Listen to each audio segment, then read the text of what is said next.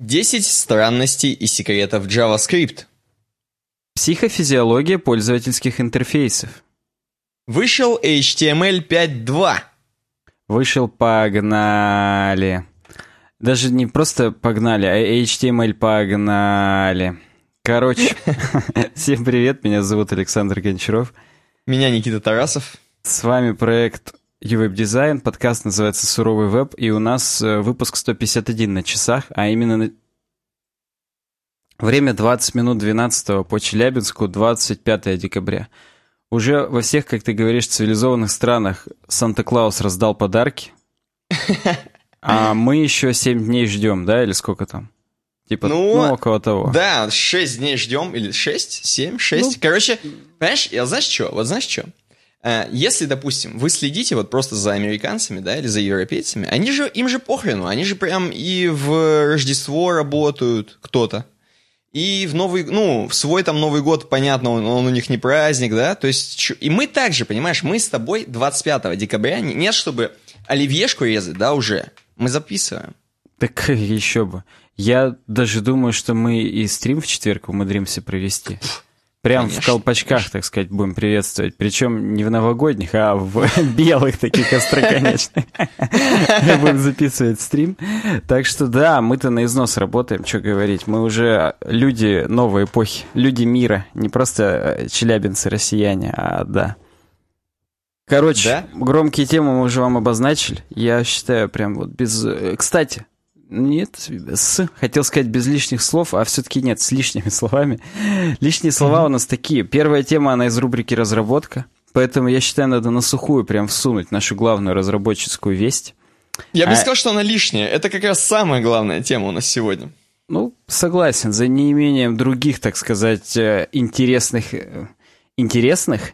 Есть у нас тема, называется uwebdesign точка ru слэш smartape. Это наш гениальный партнер, самый лучший хостинг в России, в странах СНГ и почти в мире. Я считаю, что лучше только гугловские облака работают. И то иногда, когда их китайцы дудосят, они не справляются с таким потоком, как это делает SmartApe. Практически самый-самый-самый Поэтому... человек, дорогой, самый нежный, самый родной, только хостинг. Да, вот. Но потом... он недорогой, кстати. Он, Он-то, кстати, недорогой. Как раз как самый безупречный роман. Он не абсолютно недорогой. Мы его когда-то придумали сами. Мы с ними давным-давно, уже лет пять-шесть, наверное, с их бета-режима вообще, с какого-то там суперстарого работаем. И с каждым днем, с каждым годом их сервис только лучше становится. Он как хорошее вино и хороший коньяк, виски с годами только приобретает и... Столько тарифов, сколько у них сейчас есть, вообще, я считаю, даже западло людям давать. Просто люди не смогут выбрать. Ты сейчас заходишь на uwebdesign точка ru слэш smartape, переходишь mm-hmm. по реферальной ссылке, а на реферальной вы можете помочь нашему проекту, и там столько тарифов, там прям глаза разбегаются, как в том, в той шутке, да, что я не знаю, что пить водку или спирт, все такое вкусное. Вот там все такое вкусное. И выделенный хостинг, сервер, когда ты покупаешь прям железку для себя какую-то. И аренда, mm-hmm. когда ты свою железку с высотой один ю засовываешь к ним в дата-центр, за ней там следят, ее обхаживают, ухаживают и дают тебе... Здесь, знаешь, должна быть картинка там, свою железку засовываешь в дата-центр, и здесь картинка Терминатора улыбающегося. Или Бендера, Бендера, мне кажется. Это в его стиле, да, такие шутки. Но вообще даже для... каких-то вот базовых проектов вы бы хотели попробовать, каких-нибудь своих клиентов пере- перевести на супер безотказный, отличный хостинг. У них есть безлимитный хостинг два ноль, который на эс эс ди-шках прям работает, бесконечное количество доменов, бесконечное количество этих почтовых серверов и так далее. Поэтому просто попробуйте uwebdesign точка ru слэш smartape. Я считаю, будущее для вас начнется уже сегодня, если вы прямо сейчас перейдете по этой ссылке. Закройте наш подкаст нахрен, мы даже не обидимся. uwebdesign точка ru слэш smartape. И вперед попробуйте. Бесплатные две недели, десять дней, в зависимости от того, какой услугой хотите воспользоваться, вам предоставят. Никто с вас лишних денег не возьмет. Попробуйте, если вам не нравится, пройдете дальше мимо с им говном пользоваться. А нормальные люди останутся на лучшем хостинге в мире. uwebdesign точка ru. Понимаешь, что? Кроме того, что uwebdesign точка ru слэш smartape, да, я просто хочу сказать, что вот как минимум, вот по-простому, если люди уже работают э, пять-шесть лет, да, и не загнулись, делают хостинг и процветают, это уже говорит о том, что у них все хорошо, у них хороший хостинг. Конечно. Тут такой... даже личное ничего не надо говорить. ю веб дизайн точка ру слэш смарт эйп. Да, ю веб дизайн точка ру слэш смарт эйп. Какие лишние вообще вещи. Первую тему нам предложил Diary of Script, наш новый супер подписчик, наш новый супер фанат, супер. десять странностей секретов JavaScript она называется, на Хабре, и мы прям ныряем в нее. Казалось бы, хотели без лишних слов, а целых пять минут не пойми, о чем говорили. ю веб дизайн точка ру слэш смарт эйп. Так вот, это, кстати, перевод. Это перевод статьи, причем очень старый, с две тысячи одиннадцатого года, с Machine Magazine. Причем mm-hmm. перевод тоже старый, он две тысячи тринадцатого года. Но, так скажем, некоторые вещи не, не потеряли актуальности и по сей день, даже с выходом экмаскрипт шесть и так далее. И вообще, ну, их важно знать для понимания JavaScript, для того, чтобы его реально любить, хотеть им пользоваться и уметь. Надо знать все вот эти исторические моменты, которые некоторые актуальны, некоторые нет. Здесь я прям не позволю себе зачитать, потому что слог переводчика, он, конечно, да. JavaScript. Одновременно пугающий и притягательный. Я уверен, если бы Пабло Пикассо был программистом, то он создал бы именно этот язык.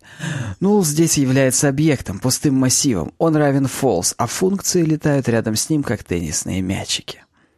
На целевая... первом канале. Дмитрий Нагиев. Да, вот именно так. Целевая аудитория статьи — это продвинутые разработчики. Внимание, продвинутые. На самом деле ничего продвинутого здесь нет. Но, видимо, в две тысячи тринадцатом такие продвинутые были разработчики, которые хотят узнать больше о JavaScript. Это коллекция странностей и хорошо хранимых секретов. Секреты некоторых глав могут пригодиться вам при разработке собственных программных продуктов, другие просто являются предметами для смеха и осуждения. В любом случае, мы начинаем. Здесь прям такая, знаешь, как детская сказочка это начинается. Но, кстати, две тысячи одиннадцатый, когда вышла сама статья, это год, mm-hmm. когда вышло последнее издание Фленагана, JavaScript Definitive Guide. Поэтому прям вот, да, там-то все эти секреты еще как раскрыты и покрыты. Угу. Простите за лошадиный жаргон. Первое. Типы данных и объявления. Пункт, э, весь блок называется. И первое. Null — это объект. Если... Угу. Это, это известная всем странность уже. Сам он девальвирует, так сказать, секреты. Известный всем секрет. Null — это объект, причем самый высший из них. Э, null — это полное отсутствие какого-либо значения. Скажете вы, и вы, несомненно, правы. Однако, как бы то ни было, у меня есть доказательство. И вот оно. Alert. Он, между прочим, проверяет все еще все алертами. Нет, чтобы в консоль лог интеллигентно, нормально написать. Но нет, он, он алертит. И на самом деле я даже вот прям консоль открою вместе с вами. Кстати, где она? Вот она у меня. И я просто вот напишу консоль. Я даже и так не буду. Просто type of... Null. То есть он вообще не церемонится абсолютно. Он прям, да, он прям алертит нам. Без mm-hmm. подготовки, без прелюдии.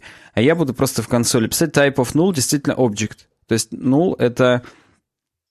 Если мы запросим у него type of, это object. Но несмотря на это, null не является экземпляром object. Экземпляром object. Как вы помните, в JavaScript прототипирование, прототипированное наследование, поэтому... Все у нас в итоге переходит к объекту, да, ну, кроме там других типов данных, основных, любые цифры, числа, они являются экземпляром объекта number, а каждый mm-hmm. объект является экземпляром объекта object и так далее. Так вот, null — это отсутствие значения, поэтому не может быть экземпляром чего-либо, поэтому если я проверю null instance of object, так, сейчас я, у меня тут, Instagram процесс, черт. Тоже хорошо. Это прям... Ты решил в инсту по-быстрому зайти, да? Null проверить, есть в инсте null или нет. Нам возвращает, что false. Null — это не инстанс большого объекта object, но тем не менее. None. None — это число. None — это not a number, расшифровывается, uh-huh. кто не в курсе. Так вот, если мы выведем type of none, то, понятное дело, он нам скажет, что это number. Ну, просто потому что с числами он сравнивается. Но если мы будем сравнивать по тождественному равенству через три равно none, три mm-hmm. равно none, то каждый none, он не равен самому себе. То есть это каждый раз такая пустота, которая вот не равна вообще ничему. И единственный способ сравнить что-нибудь с none — это э, функция из none. Ну и если мы, например, отправим из none none, то она, конечно же, вернет true. То есть вот, вот так можно проверить, not a number — это not a number или нет. Здесь еще вот эти присказки, а что, ваша голова еще не болит? Вот такие. Ну, то есть, на самом деле, на переводе очень сложно это все реально передать, но там вот на английском эти шутки более сносно звучат, на русском как-то костисто, непонятно. Массив без каких-либо ключей — это ложь. И здесь он нам говорит о том, что, автор я имею в виду, что любые значения в JavaScript, а на самом деле вот в пи эйч пи это то же самое. То есть они есть истинные значения и ложные. Truthy and falsy, это говорится. Он переводит это как правдочка и кривдочка. То есть это не, mm-hmm. не именно булевые значения true и false, а это те значения, которые при приведении типов, а в любой динамической типизации есть приведение типов, они будут возвращать либо true, либо false. Так вот, если мы проверим new array два равно false, то да, пустой э, массив без ключей — это false. Но если мы сделаем три равно, то есть тождественное равенство, то это уже false. То есть значение как бы кривдочка, falsy, но не полный false. Вот такая вот хрень.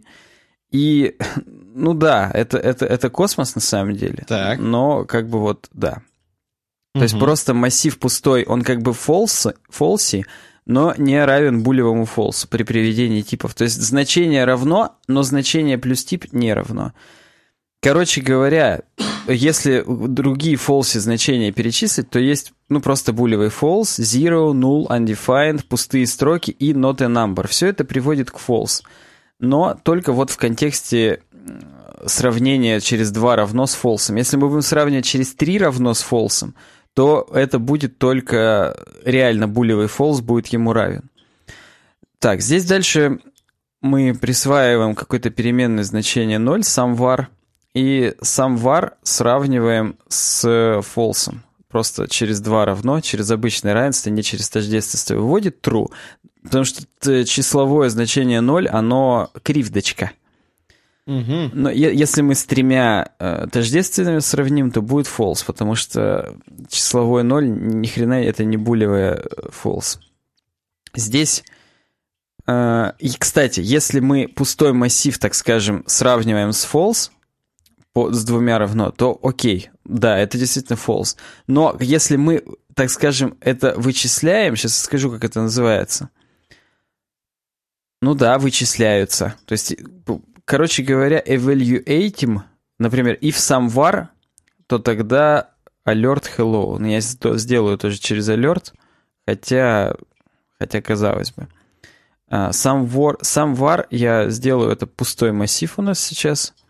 И вот я проверю то, что это. Hello. Короче говоря, пустой массив, если его сравнить напрямую с сравнением с false, да, он скажет, что это false. Но если мы его в if засунем, if samVar, то это будет true, потому что по факту переменная это определена, пустой массив-то размечен как бы, поэтому mm-hmm. это уже true. Ну, в общем, вот такой космос. Это, понятно, все даже уже не такое... Сейчас на собеседованиях по JavaScript уже даже не такое спрашивают, а всякий бред типа там скобочки, скобочки, скобочки, логическое или другие скобочки, и что это будет, true или false. То есть там вообще космический бред. И там еще какие-то строки он выводит, и, и да. Но, тем не менее, вот надо это все знать, если вы хотите быть true JavaScript-программистом. Хотя... Ну, слушай, это как минимум тебе нравится должно. Вот эти вот скобочки-скобочки. Ну, не мне, а тому, кто соискатель является. Ну, да, да, я... тебе-то понятно. А вот соискатель, да. Короче, дальше блок, так сказать, вещей с регулярными выражениями. Я консоль закрою, потому что это все проверять я, ну... не очень хочу. Здесь, оно здесь все говорит само за себя. Есть э, несколько методов, которые работают с регулярками. Большинство работает просто с э, реплейсом. И uh-huh. это, кстати, здесь пишут, это один из самых секретных секретов JavaScript. Он пришел к нам в версии один точка три. Обычно как мы реплейсим? Берем какую-то строку, у нее точка replace, первый параметр — это само, сама регулярка, а второе это, mm-hmm. ну, на что заменить. Вот здесь в данном случае есть строка десять, тринадцать, двадцать один, сорок, восемьдесят два, почти из Лоста. Я, правда, не помню в Лосте сколько было. Помнишь, ты смотрел Лост? Ну, я понимаю, что там были цифры. Там были да, цифры, помню, которые что... надо вводить, чтобы там магнитный реактор какой-то не жахнул. Он, кстати, потом угу. жахнул в итоге, спойлер-алерт, но как бы это было десять лет назад, кто еще не посмотрел, тот лох. И, ну, кто хотел, я имею в виду, посмотреть. Кто не хотел, тот как бы и не хотел, остался в своем праве. Ну, так вот. И реплейс, ну, любые цифры на звездочку. Вот так можно интерпретировать это регулярное выражение. Он их заменит. Но если мы хотим получить возможность самому выбрать место для замены. То есть не просто все цифры заменить, а проверить, если цифра меньше тридцати, то тогда ее заменить. На самом деле mm-hmm. у функции replace есть возможность вторым параметром передать callback. И вот mm-hmm. этот callback уже в нем, ну вот там с match, например, пере, э, параметр match, сказать, что мы... Вот match — это каждое звено, которое соответствует этой регулярке. Вот мы ее еще проверяем. А если вот то звено, которое регулярке соответствует, еще нашему условию отвечает, то только тогда заменить. Вот такой вот можно функцию replace передать. Это самый секретный секрет JavaScript, я напоминаю. Если кто-то еще считает, что самый секретный секрет — это нормально промисы заставить работать или что-то еще... Нет, это то, что replace может принимать callback-функцию как второй параметр. Пятое. Регулярное выражение — это больше, чем найти и заменить. Ну, понятное дело, что регулярки не только match и replace делают, они на самом деле еще могут нам просто вернуть, так сказать, true или false. Есть ли в этой строке там такая-то комбинация? Может быть, мы ее не хотим ни на что менять, мы просто хотим узнать, есть она там или нет. Для этого у нас есть метод test. Причем у него синтаксис немного другой. Если в предыдущем случае в реплейсе мы сначала берем, так сказать, исходник и к нему применяем .replace, то здесь мы берем регулярку и к ней применяем .test, а в параметре передаем там, что ищем, так сказать. Ну и здесь есть uh-huh. пример о том, что если строка три и более буквенно-числовых символа имеет, ну, например, строка hello соответствует, она имеет в виду, она имеет пять буквенно-числовых символов. Мы ее тестим, он выведет просто true. То есть он не будет нам заменять что-то в этом hello. Я, так и быть, это, этот, так сказать, пример я проведу. Вот он. Тест hello действительно возвращает true, он нам ничего не заменяет, не, не возвращает нам замененную строку или что-то еще. Кроме этого, если вдруг, если вдруг мы хотим динамич... динамические регулярки создавать. То есть в данном случае у нас регулярка строго прописана. W, кудрявые скобки, три запятая пустота, да? А если мы вдруг угу. хотим какую-то переменную всунуть в регулярку, например, ну, вот... Звучит, звучит заманчиво. Звучит, заманчиво. Звучит как э, мечта какого-то из школьников засунуть переменную в какую-нибудь регулярку. Так вот, э, мы, если действительно мы хотим сделать это динамически, в зависимости от того, что пользователь ввел, то мы и будем проверять, то нам нужно уже использовать объект regex, э, вот его объявлять через new regex, регэксп, господи, это прям, это хуже, чем Карлу, Клару, Крау, Кораллы. Так вот, первым параметром передаем саму регулярку, uh-huh. и вторым параметром, блин, я, я лох, я не знаю, что это значит, иг. Короче, вторым параметром мы здесь переводим, передаем иг. Ига, татаро-монгольская. Mm-hmm. Ну, в общем, мы oh. созда- создаем этот объект, да, и его уже передаем в string match, и там можно использовать переменные. В предыдущем случае, если мы будем к такому abomination передавать, э, ну вот если вот здесь где W, просто всунуть вместо W какую-нибудь, например, переменную, то будет ошибка, так не получится. Поэтому мы можем с помощью этого объекта regexp делать динамические регулярные выражения. Следующий угу. блок функции и контекста. Контекст — это scope. То есть просто многие уже знают это по-английски, даже не знают, как, как по-русски. Контекст — это scope. Так вот, мы можем подделывать scope. О, ужас. А а. Можно no scope прям? No scope забанят сразу, прям в консоли JavaScript-овой. Хотя нет, no scope-то это, это стрелять без прицела. Я да, без почему-то no scope мне как wallhack придумался ну, в голове. Практически. Все примерно из той какой-то оперы. Короче, классический вот фрагмент. Мы объявляем переменную Animal Dog, еще var объявляем. Сейчас-то мы уже летами и констами все делаем в ECMAScript шесть, а вот тут var все еще. атовизм практически. Сейчас наши подписчики-то на это смотрят, и у них слеза умиления. У-тю-тю. Все равно, что пятиклассник программирует. А вот тогда действительно такие статьи писали в две тысячи одиннадцатом. Хотя, конечно, я юродствую. На самом-то деле в некоторых браузерах все еще нет ECMAScript шесть, и когда мы через бабель прогоняем это все, все равно вар возвращается в итоге. Но сейчас не об этом. Объявляем функцию getAnimal. У нее есть параметр adjective. Ну и мы просто говорим, что вот если мы добавляем lovely, вызываем функцию от lovely, то получается lovely animal, потому что this animal у нас переменная animal в объекте window. По умолчанию контекст у нас window общий. И мы, когда выполняем функцию из... Из, из window контекста, он, оно ищет window.animal, находит его и все выводит. Но мы можем э, подменить э, контекст и, например, объявить еще, кроме, ну вот здесь тот же метод, тот же animalDog, мы можем объявить э, объект myObj, у которого будет единственный ключ animal, и он равен camel, то есть верблюду.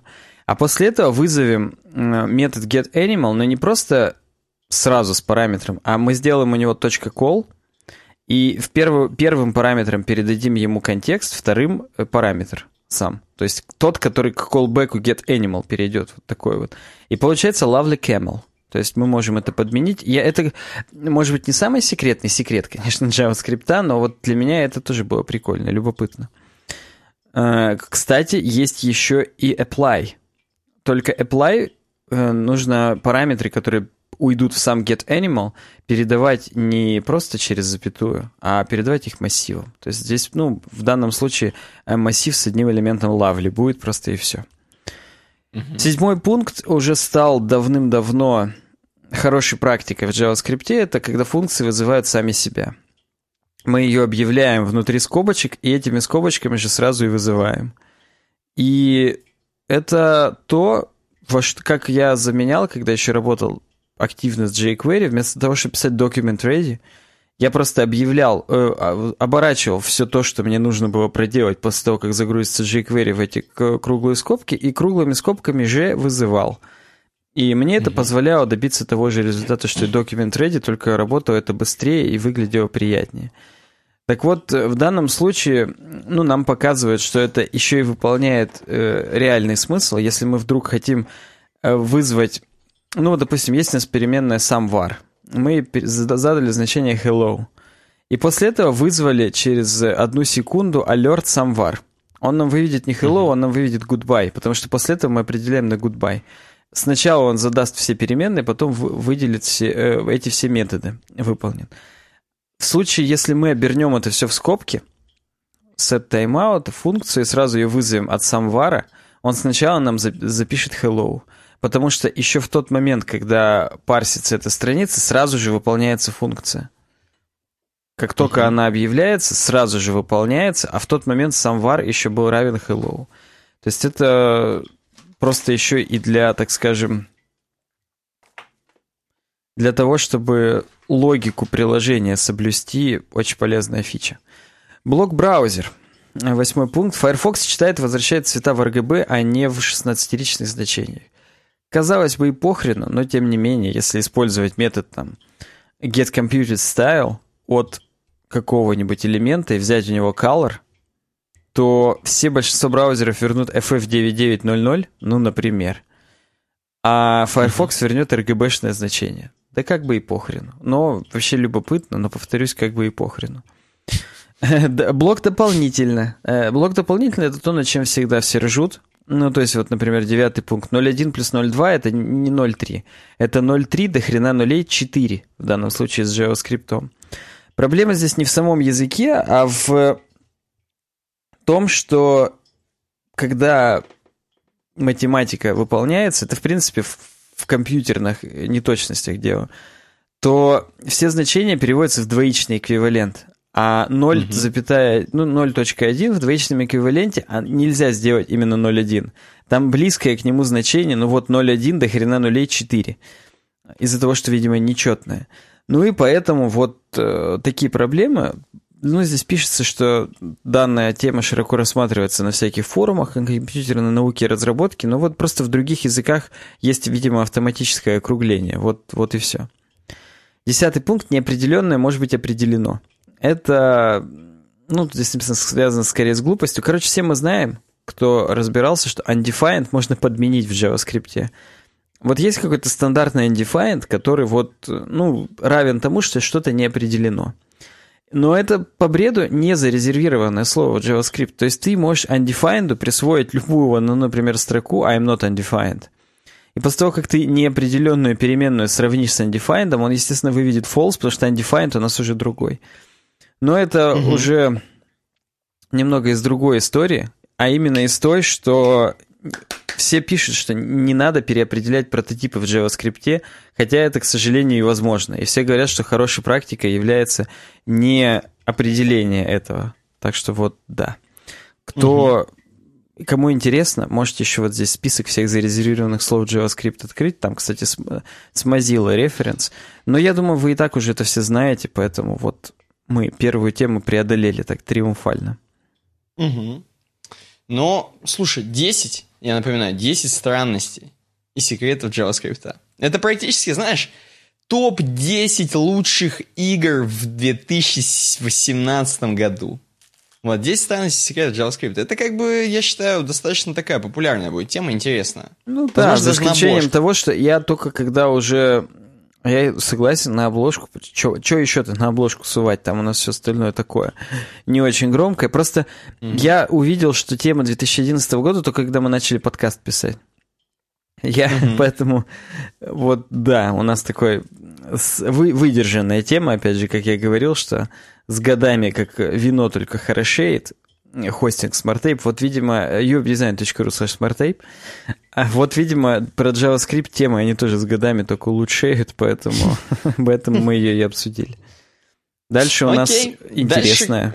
Самая интересная тема. Самая интересная тема, как и первая наша тема, такие же интересные. Например, у нас есть Patreon. патреон точка ком слэш ю веб дизайн.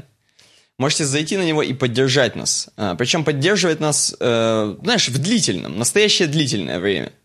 Прям вот взять, стать патроном на Патреоне, патреон точка ком слэш ю веб дизайн, и вот прям месяцами, месяцами поддерживать нас, чтобы мы были рады. Собственно, здесь разные есть награды, за разные бабки вы можете нас поддержать, так что просто зайдите на патреон точка ком слэш ю веб дизайн и посмотрите, изучите предметный вопрос. Я вообще даже могу сказать, что это, это долгие позиции, это вот как на бирже.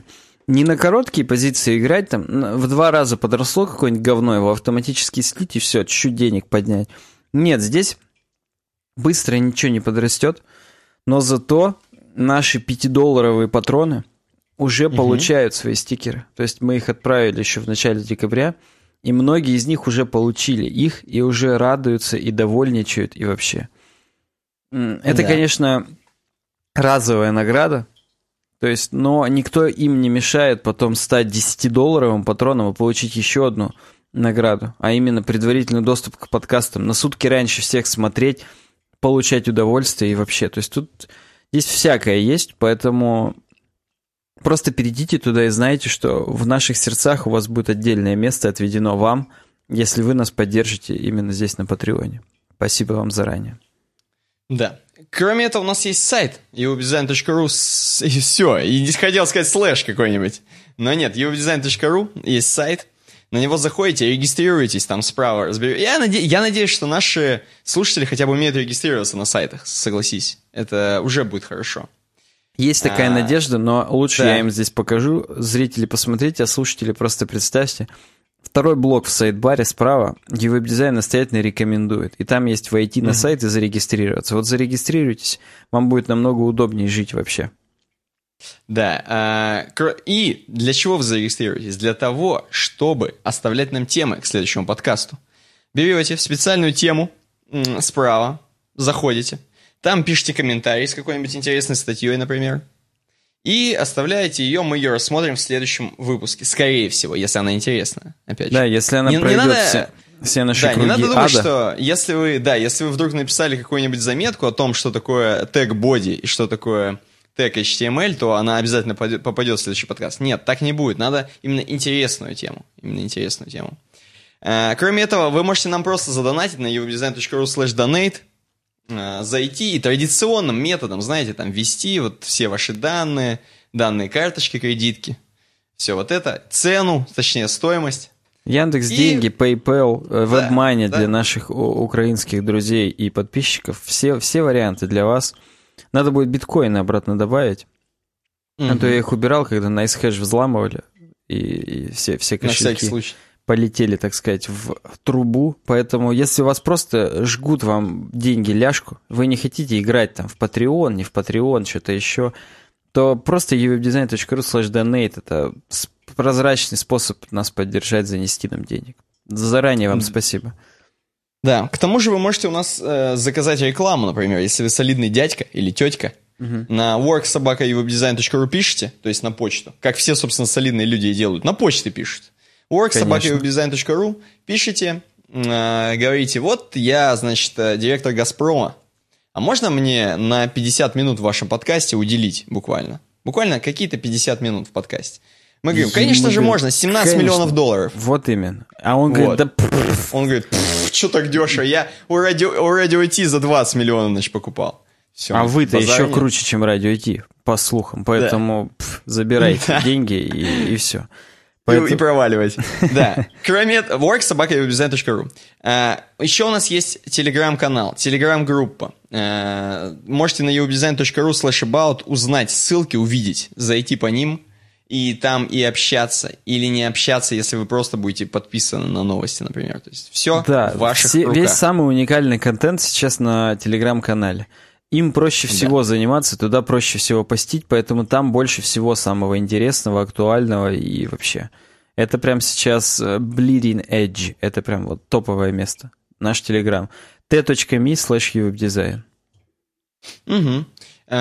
И, значит, у нас есть еще стикеры во ВКонтакте, которые можно заказать. Заходите на ви ка точка ком слэш uwebdesign, на, нашу, на наш паблик ВКонтакте, и там увидите два товара, два стикера, которые можете просто практически сразу же, вот, как, знаешь, горячие пирожки, расхватать быстрее, и мы новую партию сделаем. Новую партию стикеров с новыми крутыми. А у вас будет первая ревизия, это всегда приятно, коллекционные стикеры. Можете даже их не наклеивать, а поставить куда-нибудь в рамочку. Я тоже сейчас хотел сказать, что вы можете их, да, не наклеивать, а еще именно прям вот гордиться тем, что они, так сказать, не распакованы, не распакованы, не тронуты. Ну и вообще, я напомню вам, что это бесплатная награда нашим пятидолларовым патронам, вот эти два стикера, так что... Если хотите стикеры, можете и там нас тоже поддержать. Все варианты для вас, все только, чтобы вам было удобно, приятно и хорошо с нами. Да, да. А, ну и все, собственно. Переходим к дизайну. Да, начинаем дизайн. Первая тема – психофизиология интерфейсов. Тема, предложенная Антоном Миляевым, нам на сайте, опять же, mm-hmm. на uwebdesign точка ru. Пишет, эм бэ кто-то кидал или было? Если нет, то вот. Психофизиология интерфейсов. Как управлять вниманием пользователя, используя базовые знания психофизиологии. Ссылка на статью. По скрипту. Скорость просмотра статьи обратно пропорциональна скорости смерти твоих близких. То есть он нам предлагает очень быстро пробежаться по статье. Собственно, mm-hmm. что мы и сделаем. Mm-hmm. Ну, обратно пропорционально. Вроде все правильно понимаю. А, значит, на tilda.education статья. Психофизиология графических интерфейсов. И здесь, собственно, о чем? Что же такое психофизиология графических интерфейсов? Вообще, психофизиология – это наука, изучающая нейрофизиологические механизмы психических процессов, состояний и поведения. Ну, слушай, ну, вот сразу на... понятно стало. Угу. Пока непонятно, да, пока непонятно. О чем мы будем говорить конкретно? Значит, с точки зрения теории систем, человек – это информационная система. Ну, как комп, грубо говоря, да? Если разные кан... есть разные каналы ввода и вывода информации в человека. Oh, yeah. Да. В компьютер информация вводится при помощи клавиатуры, мышки, ну там бла-бла, любых устройств ввода, да? Того же микрофона, опять же. А пользователь получает информацию по зрительному каналу, там, через экран, через аудиальный канал, тактильный, то есть там э, вибрация Apple Watch, вот как здесь приведен пример. Основной канал, естественно, визуальный, то есть чем мы, как мы видим. Uh-huh. Поэтому мы рассматриваем физиологические аспекты поведения человека при взаимодействии с графическим визуальным интерфейсом. То есть как он реагирует, просто как он реагирует на э, визуальную составляющую ваших интерфейсов. Ну и вот, собственно, погнали. Погнали, что у меня, здесь... у меня уже восторг начался при виде рыбок начался. из Super Mario Brothers. Согласен, у меня тоже, потому что, во-первых, что? Во-первых, что? А, здесь по группам разбито. Первая, часть первая, точнее. Не по группам, а по частям. Группы — это первая, в принципе, э, часть. Так называется. Что же это за рыбки-то из Марио, которые, да? Здесь э, много вообще используется рыбок из Марио, особенно вот в первой части, по крайней мере. Да и дальше, по-моему, будут. Они нам говорят, что типа, чуваки, все же знают это правило семь плюс минус два. То есть, что человек, э, человеку для решения задачи комфортно воспринимать определенное количество объектов. Да и мы даже в этом подкасте тысячу раз уже это Тысячу раз говорили. Да. Тысячу раз говорили, значит, э, здесь... Э, где-то был какой-то интересный факт. Ну, вообще, вообще, мне очень понравился факт, тут немножко углубляется. Кроме вот того, что просто семь плюс-минус два объекта. Угу. Еще и пишут, вот, например, что лучше всего человек запоминает цифры. У-у-у. На втором месте цвета. То есть цвет, ты скорее, вот ты скорее быстрее запомнишь э, номер машины, представляешь, да? Ну, У-у-у. без букв, например.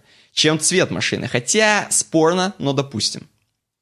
Если бы, знаешь, если бы просто цифры видишь, были такие же огромные машины, как... Вот да, цвет машины-то да, он да. бросается в глаза. А цифры, они где-нибудь там в заднице написаны. Или в переднице вот, и это или в переднице не, не так все отображается буквы, в памяти да, буквы на третьем месте, буквы на третьем месте, соответственно. Ну и там дальше, здесь есть небольшая такая диаграммочка, э, графичек, точнее. Uh-huh. И сам, на самом последнем месте символы, не имеющие смысла. То есть всякие там иероглифы, абракадабра, то, что мы не понимаем, что происходит с uh-huh. символами, мы вообще их не запоминаем. То есть очень легко делать, знаешь, какие-нибудь загадочные такие э, ребусы, которые сложно запоминаемые, какие-нибудь, не знаю, как в стиле Индиана Джонса. Вот они вот хрен запомнишь. И потом я из лабиринта сейчас... не, не выберешься. Да, и от камня не убежишь. Я сейчас вспомнил, что воры... Они всегда надевают рыжие там всякие парики, угу. прочий бред, там накладные уши, ресницы, чтобы это запомнилось, а какие-то реальные вещи, типа там рост, вес, кровяное давление и сила, они уже как бы не отложились в памяти. Блин, там рыжий был чувак, и похрена, что он парик этот скинул потом как бы и все. Но главное его угу. не скидывать здесь же в мусорке, потому что, как мы знаем по фильмам, мусорки прилегающие, их проверяют детективы. И да, как бы потом да. они поймут, что, скорее всего, все-таки волосы это были не рыжие. Вы их сжигаете где-нибудь уже потом. А, не, а представляешь, ты рыжий, да? Угу. Но все равно специально скидываешь парик, а рыжий. Как будто, как будто да, не... Вот это, это идеальное выступление. Гай Ричи только такие фильмы поснимал про дебилов прям. Вот, так что да. Да, да. Ну вот здесь э, еще немного информации о том, что вот нам дают некоторые скриншоты, что вот типа вот смотрите, как правильно делать, что, например, пять пунктов меню лучше, чем десять пунктов меню. Здесь это на скриншотах видно.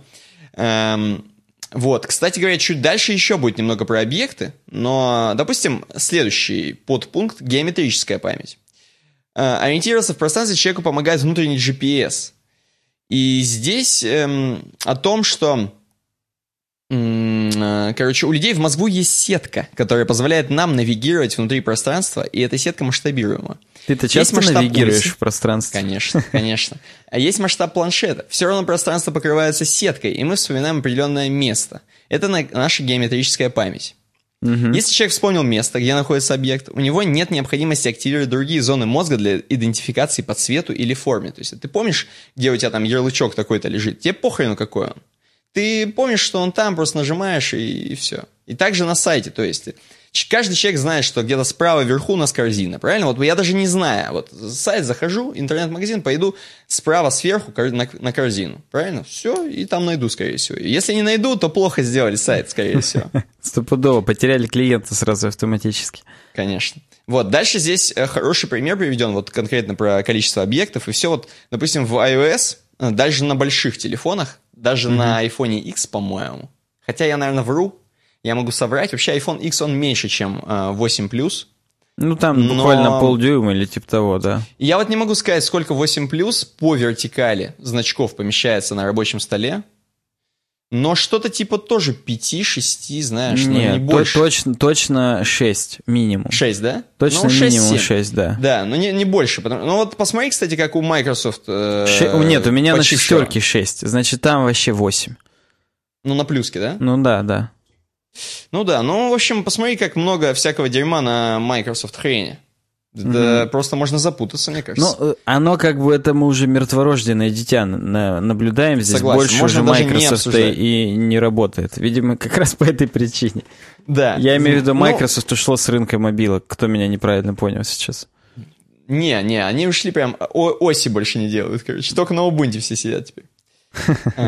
Короче, чуваки, смотрите дальше. Закон памяти еще как работает. Эффект края. Ну, все мы знаем, что запоминается всегда либо первое. Ну, и первое очень хорошо запоминается, допустим, впечатление о человеке. Также и впечатление о сайте первое. Ну, какое-то первое значение и последнее значение. Угу. И к- какие-то краевые значения. Вот какие-то ч- значения посерединке хреново запоминаются.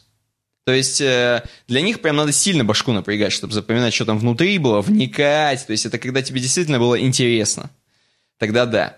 Вот. А так, в основном, на, на первый взгляд, конечно же, боковые значения какие-то. Минимально-максимально, например.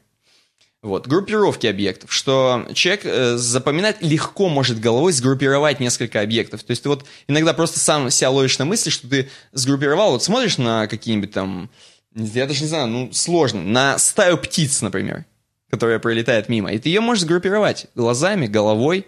Вот эти там такие-то, эти такие-то, например. В, ге- в геометрические фигуры, то есть их группируешь, и все нормально у тебя. Мне вот. Это напоминает какие-то клетки, когда их обводят вот этим желтым этим, что это какие-то инфузории и туфельки сразу автоматически да, становятся. Да, да, да, да, да. Похоже, похоже, да. Здесь еще много про группировку по-разному, что, в принципе, если говорить про сайты, то вот этот ритм написания такой ваш, например, текста, то есть там строки, абзацы, это все как бы группировка. То есть, знаешь, если... Не, не бандитская только группировка, заметьте.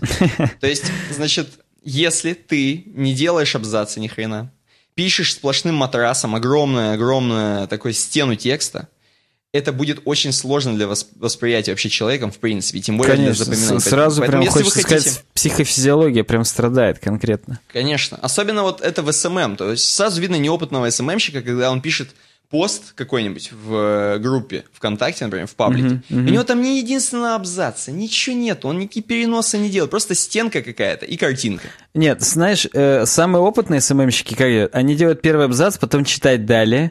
Читать далее не в какой-нибудь паблик ведет восемнадцать плюс, там, где шмалью торгуют. Нет, он ведет, да, он ведет на Вики страницу, а там уже можно всю разметку использовать. Прям жирные заголовки uh-huh. и так далее. Вот так делают прям топовые эс эм эм-щики, поэтому психофизиология интерфейсов, она прям важна.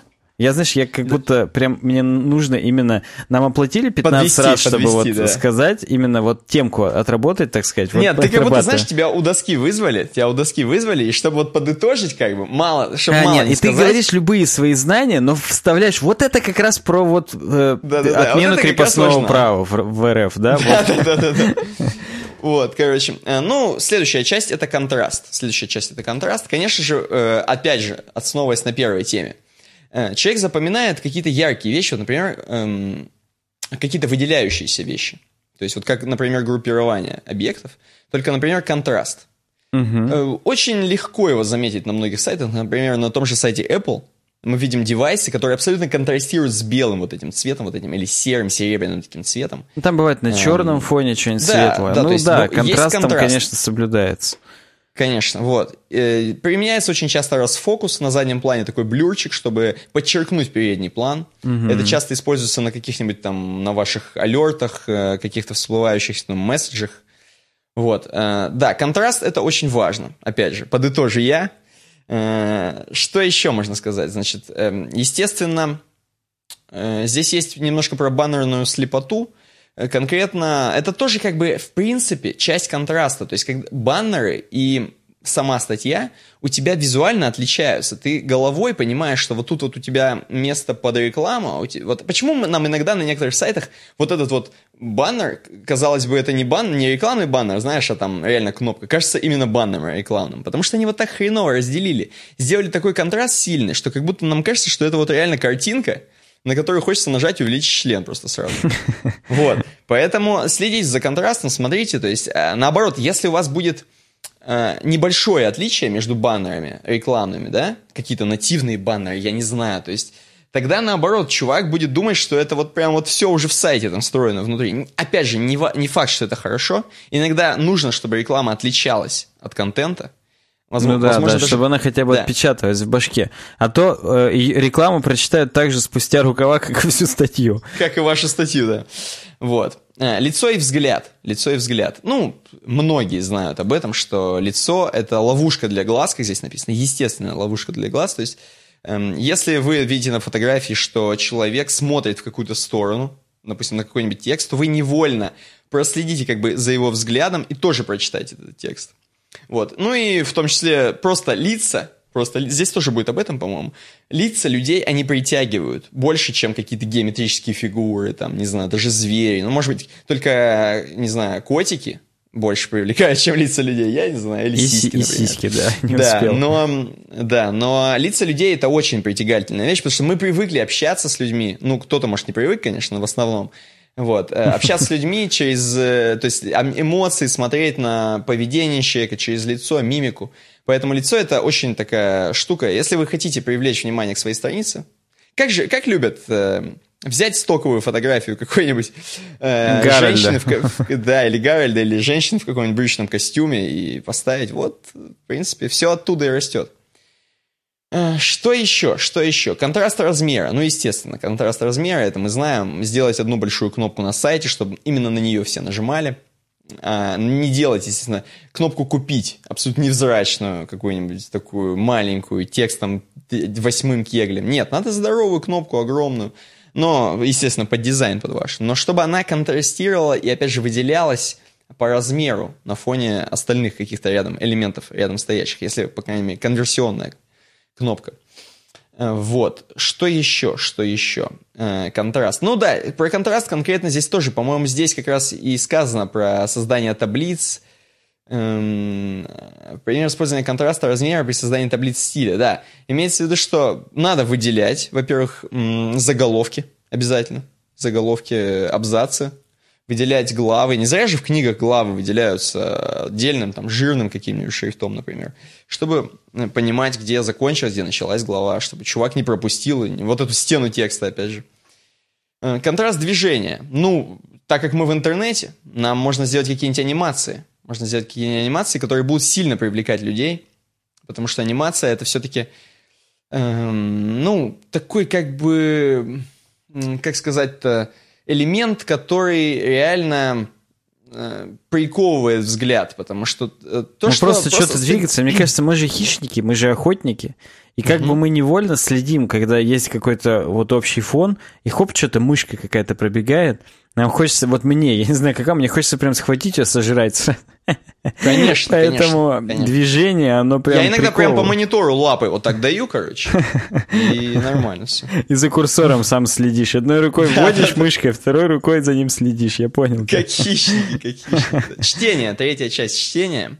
Ну, здесь такие общие принципы о том, что чтение у нас происходит, как чтение, собственно, происходит, так элементы и надо располагать. То есть, если вы находитесь в европейской стране, слева направо, сверху, вниз читается, все, ну, обычно чтение происходит именно так у людей в вашей стране, то, соответственно, и сайт под вашу аудиторию будет именно так и читаться, именно так элементы и надо располагать. Вот. Здесь написано много, что, допустим, было бы странно, если бы Марио шел в обратную сторону, например. То есть, ну, сразу видно, что странно. Что-то мы домысливаем иногда. То есть, вот здесь есть фотографии, где чуваки с орудиями такими на войне. Мы просто ага. домысливаем, что слева на самом деле есть враг какой-то. Мы как бы не видим его, но понимаем, что слева могут переть враги, потому что мы как бы слева направо у нас все прут, понимаете, да? Да вот нет, они, просто они... ну туда раз направлено все. Ну и туда, да, и туда направлено, да. Вот. Изображение и текст. Мозг решает задачу следующим образом. Сначала пытается из изображения вытянуть всю информацию, а потом, если не получается, читает текст. Поэтому вот часто пишут в презентации, делают такую картиночку основную и какой-то небольшой текст. Чтобы человек сначала считал картинку, а потом прочитал mm-hmm. там, что осталось. И вот, между прочим, это используют гуглы у себя в поиске. Они делают такую превьюшечку с видосиком. Mm-hmm. Так. Вот, чувак понимает, да, там про пиццу, например, и видит, что how to make homemade pizza, все, все круто, можно заходить на ролик, не бояться, там ничего такого не будет. Вот, далее. Тут еще далее. Прям супер старая картинка из Гугла, такого да, уже не да, было да, тысячи да. лет, но тем не менее. Превьюшки все равно есть. Конечно, они все еще так и остались. Здесь есть фоточка Барака Обамы, просто посмотрите на нее. Но здесь опять про то же, что надо лица, очень сильно которые притягивают. Они очень сильно восхваляют нью йоркер точка ком, что прям идеально сверстанный сайт какой-то там. Вот, пиктограммы. очень удобны для пользователя в плане считываемости информации. Нужно стараться их использовать чаще. Единственная проблема — зависимость значения, пикто... зависимость значения пиктограммы от контента, да. Но это как с дорожными знаками. То есть нам проще же на дороге увидеть знак пешеходного перехода, да, чем если бы там, не знаю, стоял бы, блядь, монитор, короче, и на нем бы шел человек, просто переходил, не знаю, дорогу. И мы бы смотрели на это. Ну, сколько бы мы на это смотрели? Вот, естественно... Как пешеходная... на огонь и воду вечно, скорее Конечно, всего, никогда бы воду... не проехали. Вот, короче, это да. Вот, поэтому также знаки и... Но, знаешь, часто бывает проблема э, подобрать знак. Некоторые прям высасывают из пальца. То есть вот э, есть у тебя какая-нибудь... Есть у тебя какая-нибудь иконочка, и ты вот прям хочешь ее применить, вот она классная. Или наоборот, у тебя есть какой-нибудь абзацик текста, и надо какую-нибудь иконочку. И ты прям вот, вот просто не знаешь, вот, ну че вот сюда можно поставить, короче. В таких случаях, мне кажется, либо текст надо менять, либо иконку другую подбирать, когда у тебя, ну, абсолютно не говорящая иконка о тексте. Как бы, ну, здесь надо уже думать. Засечки. Тоже все знают про засечки, что... Хотя, ну, как все. Не все, на самом деле. Что текст с засечками читается лучше, чем без засечек. Но многие наши подписчики, я думаю, знают, потому что мы здесь часто и про типографику тоже говорим. Поэтому, угу. если вы не знали, то прям подписывайтесь. Да. Ну, длина строки.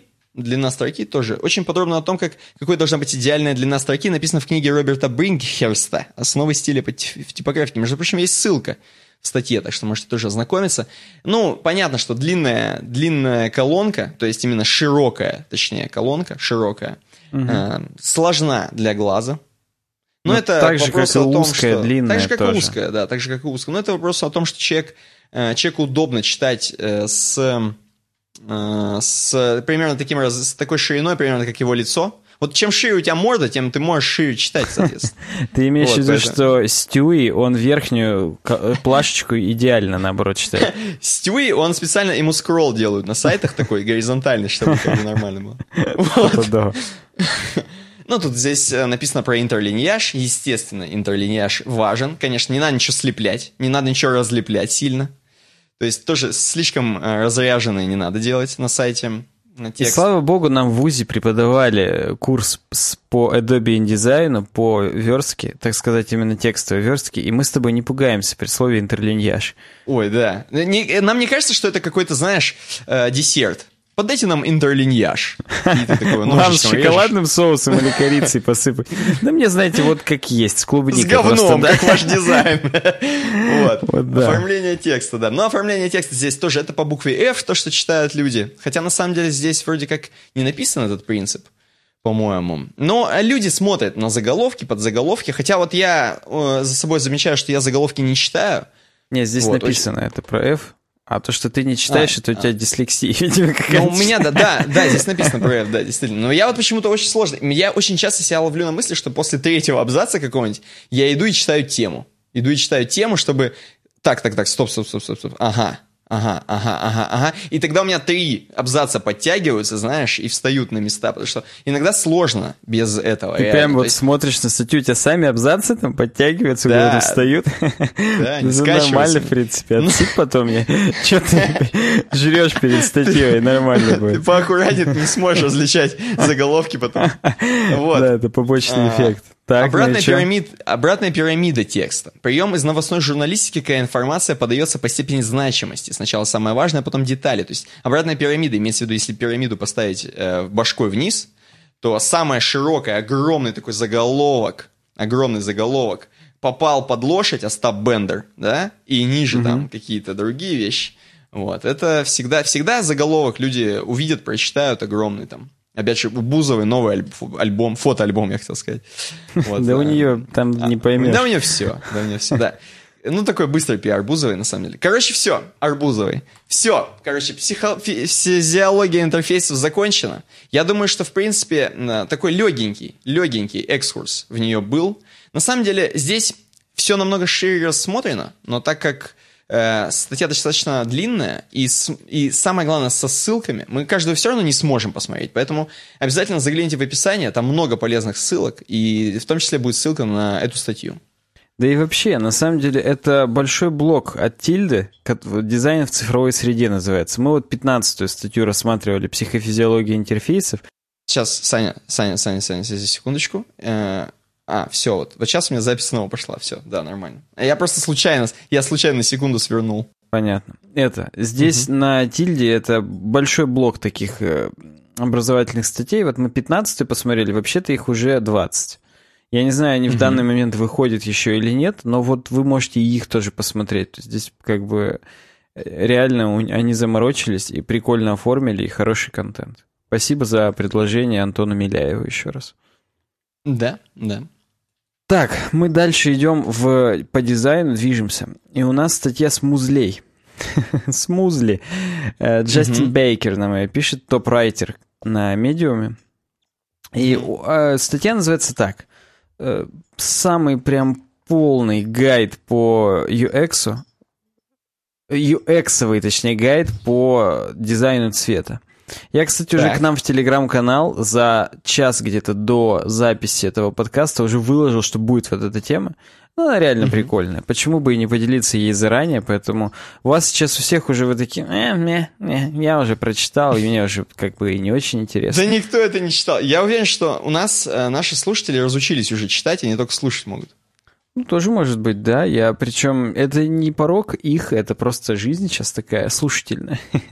Поэтому да. В общем, есть э, такая даже ин- международный цветовой консорциум, в девяносто третьем году он образовался, ай си си. И вот так. они придумали, на самом деле, очень большое количество парадигм о представлении света в диджитале. То есть о том, как это все должно быть стандартизировано, чтобы не путаться и чтобы вот каждый не изобретал свой велосипед.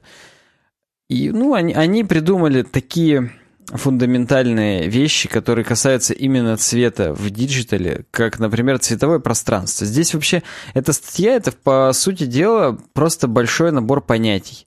То есть это такой, так сказать, словарь, такой вот именно... Mm-hmm. Ну вот да, это, это не художественный вымысел, так сказать. Это вот такой технический справочник, будем говорить. Вот первое – это цветовые пространства. Все мы их знаем, они бывают э, аддитивные, бывают субстрактивные, то есть вычитательные. Ну вот, например, эр джи би, си эм уай кей и так далее. Это то, как мы цвет представляем в двоичных, так сказать, представлениях, в то, какие мы именно цвета...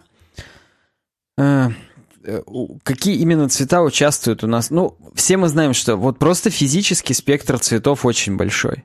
Но не все экраны, не все устройства вывода способны весь спектр передать. Поэтому для разных устройств разные цветовые пространства. Ну, дальше мы уже об этом поговорим. Но если вспомнить, то всякие принтеры, сканеры и прочие... другие девайсы, которые печатают, угу. у них именно си эм уай кей, субстрактивные штуки, потому что чем больше они краски на бумагу белую заливают, тем чернее становятся. То есть там самый, так сказать, насыщенный цвет – это черный. А в экранах, в любых видах дисплеев преобладает, например, эр джи би, аддитивная модель цвета, угу. представления, потому что чем больше мы цвета выдаем, тем он белее становится, потому что мы закрашиваем из черноты в светлоту, а на бумаге из белоты в черноту. Простите угу. за идиотское объяснение, но тем не менее. Есть основные цвета. В нашем классической модели это red, yellow и blue, например, которые вот, ну, в жизни используются. И здесь есть вот это цветовое колесо, что красный, синий и желтый – это основные цвета, которые никак не получить смешиванием. Это три базовых цвета, из которых все остальное, так сказать, складывается. Secondary цвета – это те четыре цвета, которые, простите, три, которые складываются путем сложения тех трех попарно. То есть... Если мы складываем желтый с красным, это оранжевый. Если желтый с зеленым, ой, с синим, то это зеленый. Если синий с красным, то это фиолетовый. Вот три вторичных, так сказать, секондари цвета. А из них уже есть третичные цвета. Ну, там, морковный какой-то там, более mm-hmm. лужаечный, зеленый и так далее. Не, не будем... Да я даже не знаю, как им... Наверное, у них есть какие-то установленные названия, но тем не менее... Есть комплементарные цвета, это те, которые лежат друг напротив друга по цветовому колесу. Есть аналогичные или соседние цвета, это те, которые рядом расположены друг с другом. То есть светло-зеленый и темно-зеленый, зеленый и желтый, они рядом находятся. А комплементарные, это, например, желтый и фиолетовый. Ну, по-другому можно сказать контрастные, но вот в теории цвета принято их называть комплементарные. Они комплименты друг другу, видимо, делают. Так. так, additive color, subtractive color я уже сказал. Это, ну, то есть аддитивная модель образования цвета. Это когда мы цвет добавляем, добавляем, и количе... у нас все светлее и светлее получается. Sub- subtractive, когда мы добавляем, получается черное. Это используется как при проявлении вот, там, пленок и печати и, и так далее. Uh-huh. эр джи би — это Red, Green, Blue, и в этой модели мы как раз эти три базовых цвета совмещаем. Если их все три совместить, получим белый. Если совместить красный и зеленый, получим желтый. Если совместить зеленый и синий, то получим светло-голубой, и красный и синий получим пурпурный. То есть вот, вот uh-huh. такое. Это как раз Subtractive Colors, Cyan, Magenta и Yellow, они в эс эм уай кей, эс эм уай кей модели используются. Короче говоря, в эр джи би от нуля до двухсот пятидесяти пяти у нас каждый цвет может принимать значение. Это двести пятьдесят шесть на двести пятьдесят шесть на двести пятьдесят шесть. Это, ну, короче, много. Один, получается, шестнадцать миллионов возможных цветов. В эс эм уай кей, ну, здесь все наоборот. Вы видите, то есть, когда все цвета смешать, получится просто черный цвет. Угу. Разные другие модификаторы цветов, которые мы можем... в виде которых мы можем представлять цвета, они включают модели там эйч эс эл, эйч эс би, они по-разному называются, и, ну и такие составляющие. Hue. Hue — это оттенок, это тупо сам цвет, который по цветовому колесу, он в градусах измеряется от нуля до трехсот шестидесяти. ноль или триста шестьдесят — это красный, сто двадцать — зеленый, двести сорок — голубой, ну синий.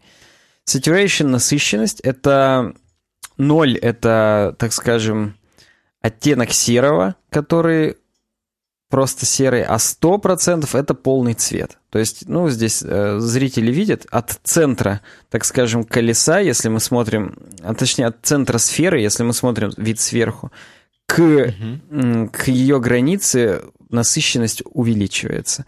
А сам оттенок, он по окружности измеряется, ну, как я уже сказал, по градусам. Если мы будем смотреть спереди, то мы еще будем видеть такой параметр, как lightness, который от низу растет кверху. То есть нижний, так скажем, полюс этой сферы – это черный, а верхний – это белый. И если мы возьмем самый центральный, так сказать, диаметр сферы, который прям стержень внутри, там вот все оттенки серого как раз и будут находиться. Другие... Tint и Shade — это оттенки, tint, соответственно, оттенки, которые мы смешиваем сам цвет с белым. Shade, ну, так сказать, тень — это то, что мы с, складываем с черным. Тон — это просто тон, который мы с серым смешиваем, то есть другой оттенок, это вот так переводится. Brightness, lightness — это яркость, светлость, это, ну, так скажем, от нуля до сотни она измеряется. Ноль — это черный, сотня — это белый. Но если в отношении brightness, если в отношении luminosity, то от нуля до двухсот пятидесяти пяти. ноль черный, двести пятьдесят пять белый. Мы это все многократно видели в фотошопе, там, когда с цветами работаешь, можно выбрать, в какое именно цветовое пространство и модель представления цвета тебя интересует, и там все эти значения можно менять просто циферками, чтобы геометрически одинаковые цвета получить, например, только по э, hue менять, только сам оттенок менять, но чтобы все остальные параметры, такие как насыщенность и цветность, цветность, они были уже одинаковыми. Mm-hmm. Так, э, в вебе есть эр джи би, как я уже сказал, Red, Green, Blue, каждый параметр от нуля до двухсот пятидесяти пяти или в процентных от нуля до ста. Есть эр джи би эй, это еще с альфа-каналом. Четвертый параметр, он задает прозрачность от нуля до единицы. ноль — это полностью прозрачный, один — полностью непрозрачный. То есть, ну, это, это прям в си эс эс даже есть эр джи би эй функция, в которую мы можем передавать как раз первые три — это эр джи би значение, и второе это, и последнее — это альфа-канал, который нам показывает, насколько этот цвет прозрачный, там, этот... контейнер или что-то еще. шестнадцатиричные угу. цвета — это по факту эр джи би переведенные, просто значение вот эр джи би-шное, каждое из них переводится в, два, в двухразрядное шестнадцатиричное число. То есть первые два — это R, второе два это G, и третье два это B. эйч эс эл это как раз то самое представление света, когда первым у нас параметр это оттенок от нуля до триста шестьдесят, второй это saturation, насыщенность от нуля до ста, и третий lightness тоже от нуля до ста, это ну, яркость от черного к белому. Здесь на цилиндрике эйч эс эл очень это все наглядно показано для зрителей, слушателей, просто представьте. Есть эйч эс эл эй, как вы уже догадались, A это альфа-канал, опять же он про прозрачность. Дальше нам говорят про то, что у цвета на самом деле есть какие-то эмоции, а именно то, ну, что у вас вообще вызывается в голове, когда вы видите эти цвета. То есть есть ахроматичные нейтральные цвета, это те, которые вот, ну, по, по большинстве своим серым. То есть вот, ну, здесь они нарисованы. Хроматические цвета – это просто все оттенки серого, от белого до черного. А ахроматические цвета – это где есть цвет, но они не яркие абсолютно, то есть они такие бледноватые, и вот ну, оно здесь в виде такого конуса выполнено, то есть, ну, короче, вы, вы меня поняли, mm-hmm. не, не очень насыщенные цвета. Теплые против холодных, ну, здесь понятно, что все зеленые, синие, фиолетовые считаются холодными цветами, а все желтые, оранжевые и красные считаются теплыми по своей температуре. Цветовая психология.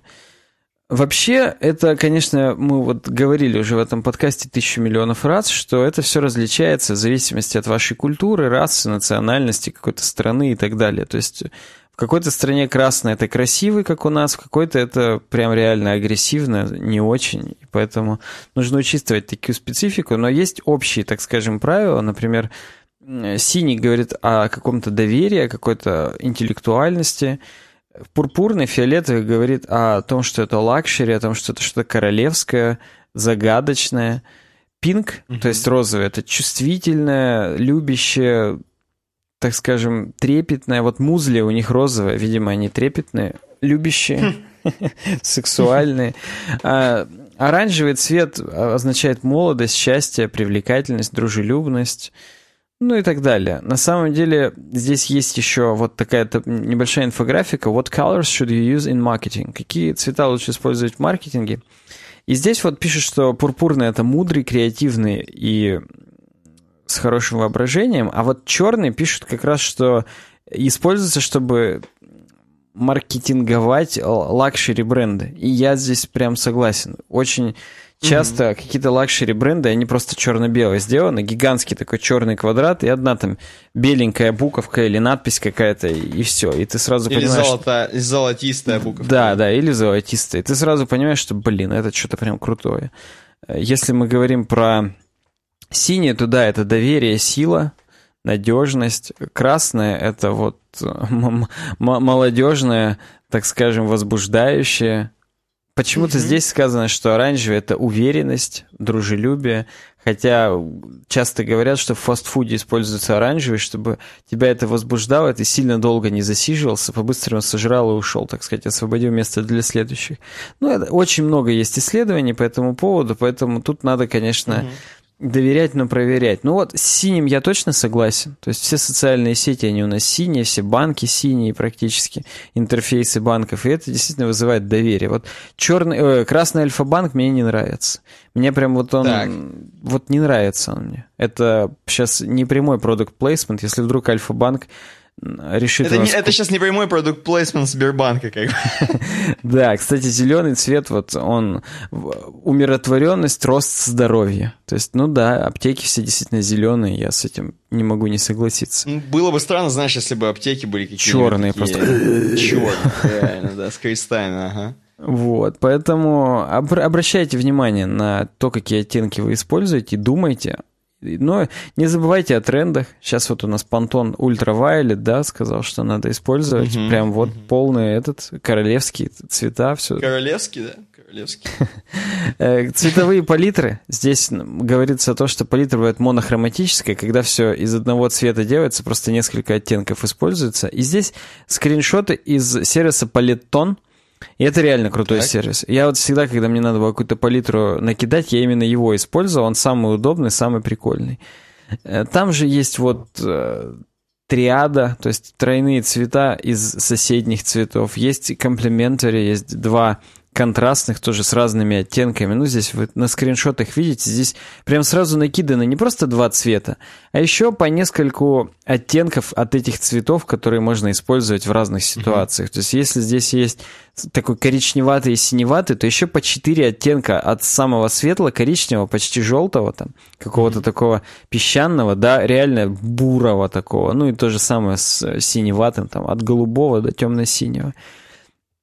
Просто триадные цвета, которые не соседние, а почти друг напротив друга, но вот так, такой вилочкой расположены. Действительно, при, приятная цветовая палитра получается. Тетрадичная, тетрадичная. Короче, четыре цвета, буква X такой расположена. Они тоже вот реально круто смотрятся. Прям вот. Мне нравятся те палитры, которые здесь получаются в этом палеттоне. И mm-hmm. это круто.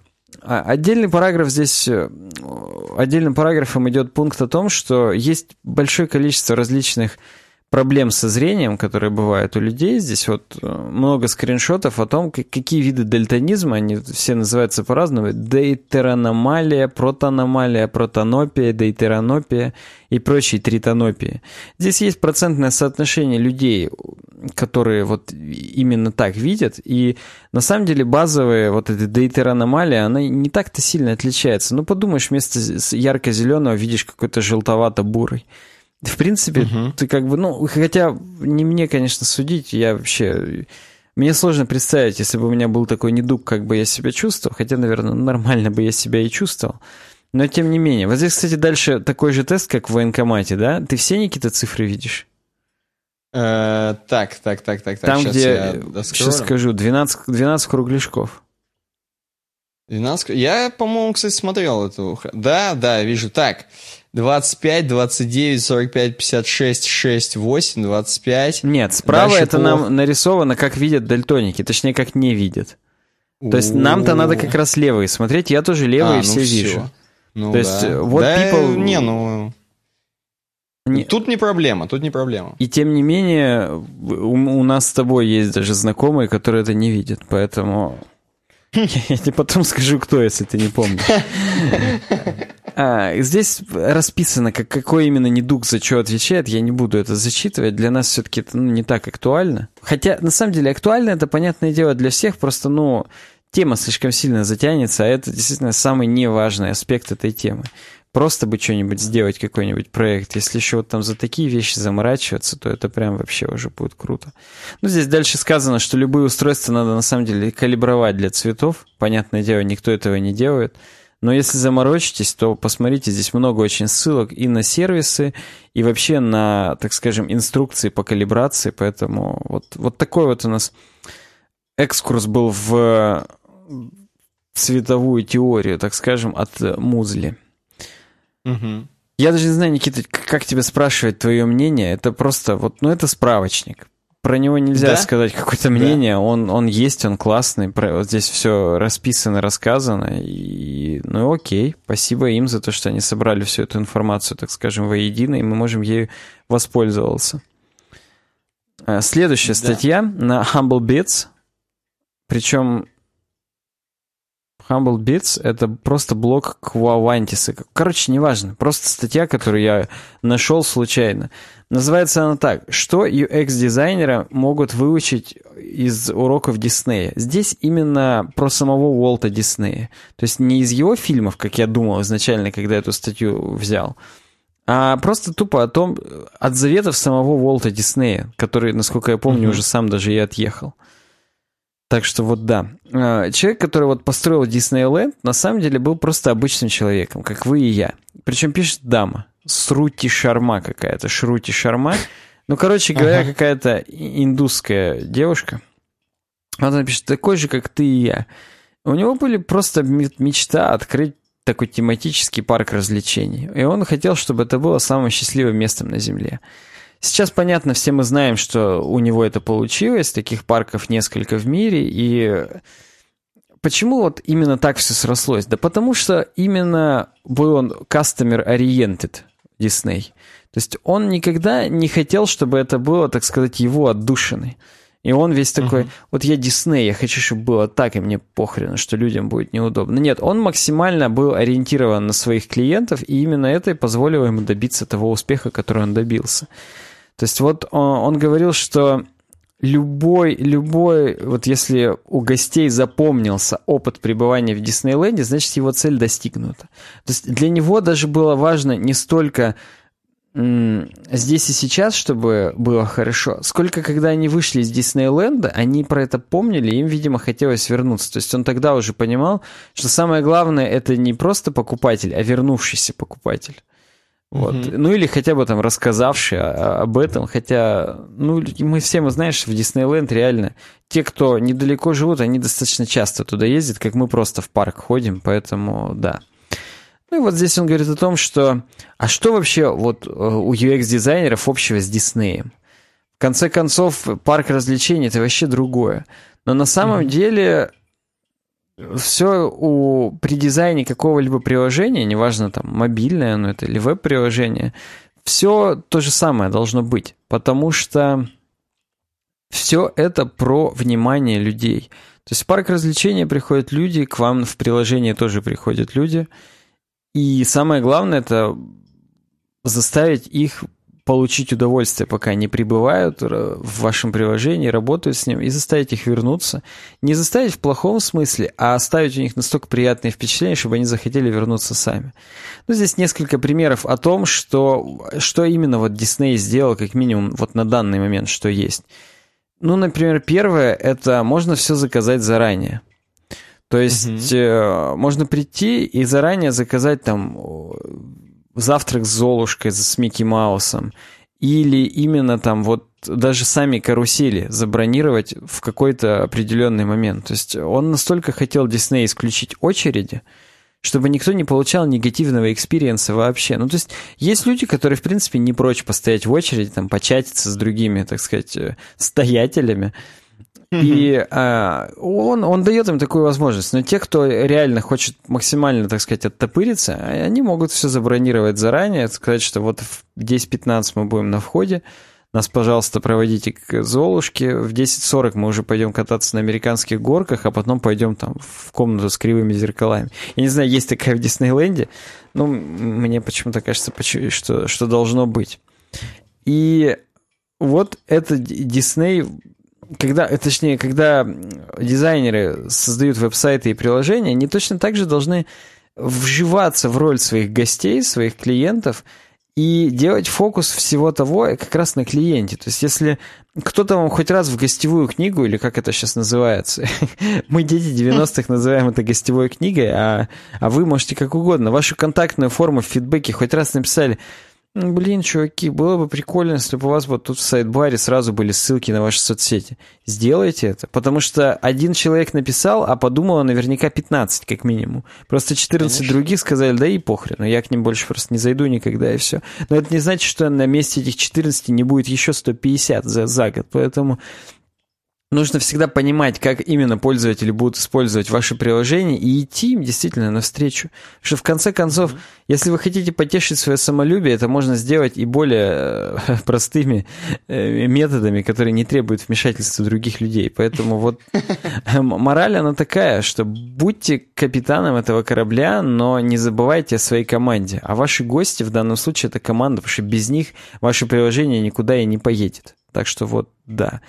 Ну, здесь на самом деле еще об усердии говорится, о том, что вот Дисней, mm-hmm. он когда работал со своей командой, кто работал, ну, просто хорошо, он их хвалил и говорил: ну вот, чуваки, еще чуть-чуть постарайтесь. Потом они делали реально great, а он mm-hmm. говорил: блин, чуваки, вы прям вообще, вы самые классные, теперь надо майндбловинг сделать. И вот пока они не сделали майндбловинг, он их заставлял все на шажочек лучше, на шажочек лучше делать и так далее. Нужно, нужно говорит, было сделать прям, вот прям волшебно, прям вот лучше, чем great, а еще вот на шаг дольше. И то есть всего-то нужно просто встать, оторвать свою задницу и начать что-то делать. Вот, вот такие мы можем от Диснея методы подчерпнуть для ю экс-дизайнеров, хотя по факту, конечно, не только для ю экс-дизайнеров, это все... Вот именно. Мне кажется, это вообще для всех, для жизни. Есть, да, для торговли просто розничной какой-то или оптовой все те же самые законы, я считаю, будут работать, поэтому тут да. Ну, просто у нас эта тема попала именно в рубрику «Дизайн», и Шрути Шарма написал именно про эту сферу, поэтому почему бы и нет. Надо отдать ей должное, тем более, что у нас вот э, недавно вышел фильм э, про «Последние джедаи», да, «Восьмые звездные войны», как раз диснеевский, поэтому сейчас Дисней прям вот на слуху, и почему бы... Он сам, правда, не знает об этом. Он-то сам уже, он бы, может, перевернулся там где-нибудь, где он может переворачиваться, если бы узнал, что они уже сделали, но тем не менее. Ладно, что, идем в светские новости. Э, светские новости. Причем такой, мы даже э... можем передохнуть, мы уже час двадцать в эфире. Почему бы этого давай, не сделать сейчас? Давай, потому на, что потом-то там после светских новостей вообще уже все. Так что конечно, конечно. Мы вас ждем всех, уважаемые слушатели и зрители, после перерыва. Проведите его с пользой, сходите, угу. устройте себе праздник какой-нибудь, небольшой или большой, и увидимся Рождество. уже да, после короткого перерыва. Снял. Так, продолжаем. Так, Значит, ну... у нас все-таки блок светских новостей, правильно? Ну да, да. Google Chrome включи... включит нативный адблок. Первая такая тема. Вообще, ты знаешь, как будто самая громкая. Знаешь, можно и на заголовок такую, и прям хоть куда, потому что реально, реально в Google Chrome с пятнадцатого февраля, получается, пацаны хотят включить, команда Google Chrome решила, что давайте-ка сделаем так, чтобы какая-то реклама у нас блочилась в хроме. Вот реально. И они, видимо, понимают, что много рекламы может вызывать эпилепсию человека. Какая-то реклама вообще там просто заставляет ваши глаза сразу там кровоточить, кровоточить. Поэтому они насильно ее вырубают, причем э, не так просто, не так варварски, как, как кажется. Они ее вырубают, какую-то не вырубают, которая проходит по их стандартам, и они сделают специальный чекер, э, в котором можно будет чекнуть, э, ваша реклама вообще проходит, нет? Это ваш баннер, вот этот вот, который вот увеличит член, опять же. И если проходит, то все нормально, Chrome не будет блокировать. Если не проходит, то извините. Вот, так что с пятнадцатого февраля такая штука будет. Как ты считаешь, это новая веха уже в жизни? То есть адблок уже с самим браузером? Ну, видишь, во-первых, в Safari уже есть это. Угу. Но в Safari-то адблок всей рекламы, которую они найдут. И в данном случае, мне вообще кажется, это, ну, не то чтобы сговор, а просто это какой-то... Google сам является провайдером рекламы. Угу. Представь себе, что он просто будет блочить всю не свою рекламу. А ну, вот мы, говорит, нормально. считаем, что она не проходит, так скажем, по этим. То есть есть же, ну, вот весь Яндекс.Директ, например, сразу улетит. Так, а да. он, мы считаем, говорит, они не проходят просто нашим там вот этим. Ну, я всем. надеюсь, что да, там хотя бы будет хоть как-то цивилизованно это сделано, а не просто, типа, если у вас написано Яндекс на баннере, то вы не проходите.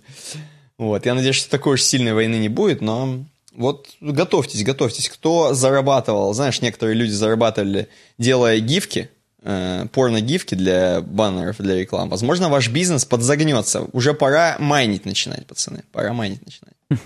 Вот. Вообще, Идем? я что хотел ага. сказать. Я вот знаю, какую рекламу Google Chrome точно не, забр... не заблочит. Ну-ка. SmartApe. Которую вы можете у нас, во-первых, купить на works собака ю дизайн точка ру нам написать, угу. заказать. И вот здесь Google Chrome точно не доберется Они до нашего подкаста. Они бессильны просто здесь. Просто бессильны здесь. Здесь у тебя нет власти. Я... я не помню, кто кому это говорил, но где-то я помню такую фразу. Это, короче, блин, ну, наверное, какой-нибудь Гэндальф, скорее всего.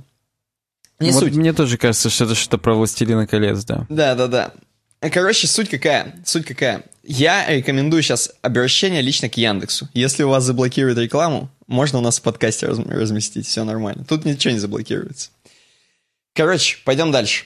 Следующая новость. Ну, такие, знаете, у нас короткие просто интересные новости. Вот следующая тоже короткая интересная новость. Например, опять же про Яндекс, раз мы уже заговорили. Яндекс.Переводчик. Сделали перевод на, с языка на эмодзи. Эмодзи. Эмодзи. Эмодзи. Вот. Угу. Значит, смотри, переходишь. Знаешь, смешно то, что нам Илья ее предложил изначально. Он попал да. в спам. И потом, после этого, видимо, он же, уже под другим ни, ни, ником Вульфгаард, mm. тоже нам ее предложил, но уже не попал в спам. Видимо, Илья это как-то слишком просто для нашего спам-бота, а вот Вульфгаард... А вот Вульфга... Не, ну у нас же... Спе... точно. Конечно, у нас же специально отбор там по никам по таким идет. Вот все, кто Вульфгаарды, там в латах, в... с мечами, они пропускаются легко. А, а Илья... Не, не. И, короче, Яндекс.Переводчик может, представляешь, на Эмодзи переводить. То есть берешь, он скидывает специально прикольно ссылку на суровый веб, если ввести в Яндекс.Переводчике и перевести на Эмодзи, то здесь будет mm-hmm. вот эта вот китайская, точнее, японская маска, такая страшного чувака, японский злодея. Дьявол, да. Суровый, да. И непосредственно и паутинка. Паутина. Веб, то есть, Она да. же веб. Вот. Вы можете попробовать, не знаю, вот давай Илья наберем, что будет? Наверняка какой-нибудь бред. Илья, а Вульфгаард, если? Не, а ну смотри, Илья, Илья там какой-то да, человечек там. И запрещенный. Человек... Типа, запрет... Ну, правильно его запретили, потому что... О, если Саня, веди Саня, пожалуйста, просто веди Саня. Просто веди Саня, и будет круто. Это прям... Это прям круто. У Никиты, между прочим, то же самое, что у Ильи. Чтобы ты понимал, Саня, есть такой город в Китае. Ну, я понимаю, я уже увидел, да, что какой-то... Просто если ввести не Никита, а Ники, то там девочка запрещенная. О, а если Никич? Просто Никич он перевел. Он настолько, он даже не знает эмодзи, то Никич. Ладно, ладно, поприкалывай. А, подкаст если Если сделать бро, вот если сделать бро, то там гейская парочка будет. Вот, бро. Угу, угу. Окей, подкаст. окей, Подкаст да. там радио, радиоприемничек такой небольшой. Да, можете поприкалываться, можете поприкалываться. По, по... Можно просто практически целые послания писать вашим э, женщинам, например. Чисто одними эмодзи, чтобы вот они ничего не понимали, или наоборот, они быстрее даже вас понимали. Так им прям в мозг уйдет информация, если с помощью эмодзи им писать. Стопудово. Вульфгаард, да. кстати, не переводит. Ну-ка, хотя как, ну-ка, он как понимает, будет приготовь типа, ужин, это... погоди. При... ладно, ладно. Окей, окей. Короче, Вульфгаард — это круто. Идем дальше. Следующая новость — это твиттерная, твиттерная кнопочка. Кнопочка Твиттера. Оказывается, Твиттер, mm-hmm. они не просто Твиттер, да? А люди, которые обращают внимание на комьюнити, обращают внимание на... тех людей, на пользователей, которые пишут в, в, у них в Телеграме. Фу, в Телеграме, все, я уже помещался, извините, в Твиттере. Вот, и они, как это было, может, кто не знает, как это было с реплаем, собака реплай, э, как это было с хэштегами, это все м, основано на пользовательском опыте, потому что людям нужно было как-то обращаться друг к другу через собаку, да, как там...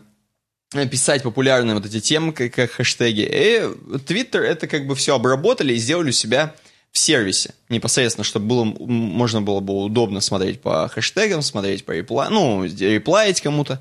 Соответственно, тут они увидели, наконец-то, не прошло и сто лет, что люди [S2] Угу. [S1] Любят писать целую историю твитов, как бы несколько твитов один за одним.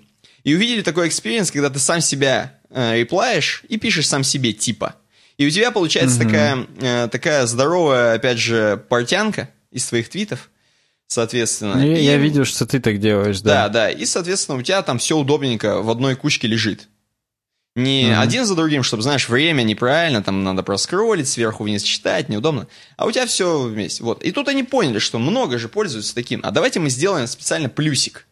Плюсик внутри одного твита. И ты прям можешь плюсиком, внутри твита, это кнопочка, э, в приложении, mm-hmm. прям плюсиком наплюсивать, наплюсивать, наплюсивать себе целую историю твитов, которая очень компактно умещается, еще компактнее, чем раньше было.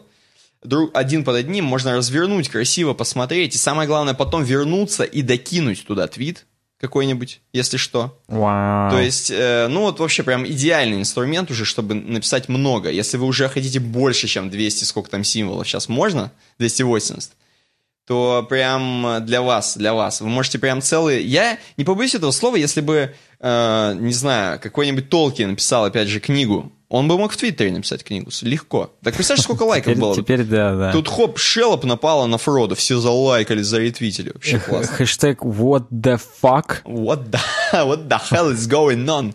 Ладно, окей, ну вот такая легенькая. Вообще, слушай, прикольно, я даже не знал. То есть я не видел, я сейчас открыл приложение, действительно, она есть там уже, эта кнопка, я не знаю, как давно. Ну, тут новость двенадцатого декабря, но тем не менее. Причем одно непонятно. Почему все еще нет кнопки «Отредактировать твит»? А вот это, видимо, они не хотят. Да, не... Я уверен, что это нарочно сделано. Я уверен, что нарочно сделано. Вряд ли это потому, что они не хотят свою базу, там, какую-нибудь Монгу каждый раз, э... каждый раз, знаешь, открывать, чтобы редактировать. Нет, скорее всего, так и... Типа, это специально сделано, чтобы, чувак, типа, напиши твит нормально уже, или удали новый напиши. Нет, просто я помню, что где-то говорился, кто-то злорадствовал, то ли на Reddit, то ли где, что именно это техническая проблема. А, что так уже сделали, что теперь уже не, не получается это никак отредактировать. Ну, тогда не лохи, тогда просто лохи и все. Ладно, давай дальше пойдем. Далее Telegram, к другим лохам, к более крутым лохам. Чем ты, хотя, казалось бы, куда еще круче. Telegram выпустил альтернативный клиент для iOS-смартфонов Telegram X. Все, кто пользуется Telegram, и у кого э, есть iOS-девайсы, э, наверняка слышали и как бы восприняли ухом. Знаешь, когда у тебя э, как бы Android, когда у тебя там, ты уже не воспринимаешь ничего. Вот, а когда у тебя iOS и Telegram ты пользуешься, ты наверняка слышал, что есть Telegram X, хреновина, написанная на свифте, то есть сам все Telegram написаны на, сви- на свифте. А, работает он быстрее, соответственно, на iOS-устройствах э, и вообще, вообще, вообще производительнее, и все-все-все-все-все, и меньше жрет батарея, и, ну, в общем, все. Эм... Я под- подтверждаю, он действительно быстрее работает, я-то себе и поставил. Да, и что самое главное, ну, пока, пока, как я понимаю, там э, у него такая темная тема среди обновлений. Там четыре темы на выбор, две темных, две светлых. Угу. Там можно выбирать. Жалко, нет режима автовыбора, так сказать, ночью темную, днем светло. Но я у говорю, них еще все впереди. Я говорю, уже давно, как, опять же, на, в приложении Reddit должна быть, должен быть тумблерочек, чтобы у тебя каждый раз, когда день у тебя была такая тема, автоматически что менялась. Смотрела на твои mm-hmm. системные часы и менялась. Потому что это удобно, я вот считаю. Я, да, я это только что и сказал. Да. Короче, что хотел сказать. Вроде как еще есть баги небольшие в клиенте. Не, ничего страшного, не то, что у вас там захватит сразу ваш э, телефон, приложение, но как бы есть баги. Э, в том числе, как я понимаю, оно есть и на iPad сразу. Почему бы нет? На iPad установить ну, можно. Да, наверное. Вот, поэтому смотрите, смотрите, попользуйте, может быть, и... Просто так смешно, что вот Telegram X, оно не упомянуто на telegram точка org. То ага. есть, э, а... Вот здесь, э, кто это, получается, блогер Илья Казаков, он спрашивал техподдержку, это официальный клиент или нет. Они отвечали, да, это действительно официальный клиент. Часть привычной функциональности пока отсутствует, но постепенно будем добавлять. Они, походу, по приколу. А. Знаешь, сам Дуров сел, по-быстрому написал на свифте и выпулил. Так нет, просто сам Дуров в, на, на, в Твиттере ответил, типа, чуваки... Не пишите мне, не спрашивайте про какие-то непонятные приложения. Если этих приложений нет на telegram точка org, то это неофициальные приложения. И там нету Telegram X. Но там непонятно, как-то они не договорились. Ну да, да, не договорились. Но с iTunes аккаунта их выложено. То есть они разработчики. Да, да, да, тут это написано. И он заменил, видишь, приложение Telegram эйч ди, которое было раньше. И mm-hmm. у меня был Telegram эйч ди установлен, и у меня реально на Telegram X было облачко. Типа просто скачать себе заново, что оно у меня уже было. Mm-hmm. То есть вот такое вот что-то непонятное. Ну, короче говоря, что-то они там не договорились. Я пользуюсь, вроде еще у меня ничего не угнали, не украли там. Все в порядке. Ну. Я прям полностью удалил старый Telegram и пользуюсь уже только Telegram X. Но, повторюсь, да, баги есть и интерфейсные. Я как-то раз из одного чата не мог выйти в список чатов, пришлось выгрузить приложение, зайти заново. И уведомления, даже если ты их замьютил, они все равно приходят, телефон вибрирует, и это странно. Немного. Ну да, то есть они пуши еще там не до конца, видимо. Точнее, нет, именно если ты просто весь чат замьютил, то mm-hmm. не приходит. Но если у тебя э, э, телефон в беззвучном режиме, раньше можно было выключить, чтобы даже вибрации не было. А сейчас он все равно каждый раз, падла, вибрирует. Вот что она пишет, она в свифте на своем. Окей, следующая тема – это звуки из «Звездных войн». Тема, в принципе, практически горячая, потому что «Звездные войны» все еще идут в кинотеатрах, недавно была премьера. Diary of Script нам предлагает с Geek Times'а.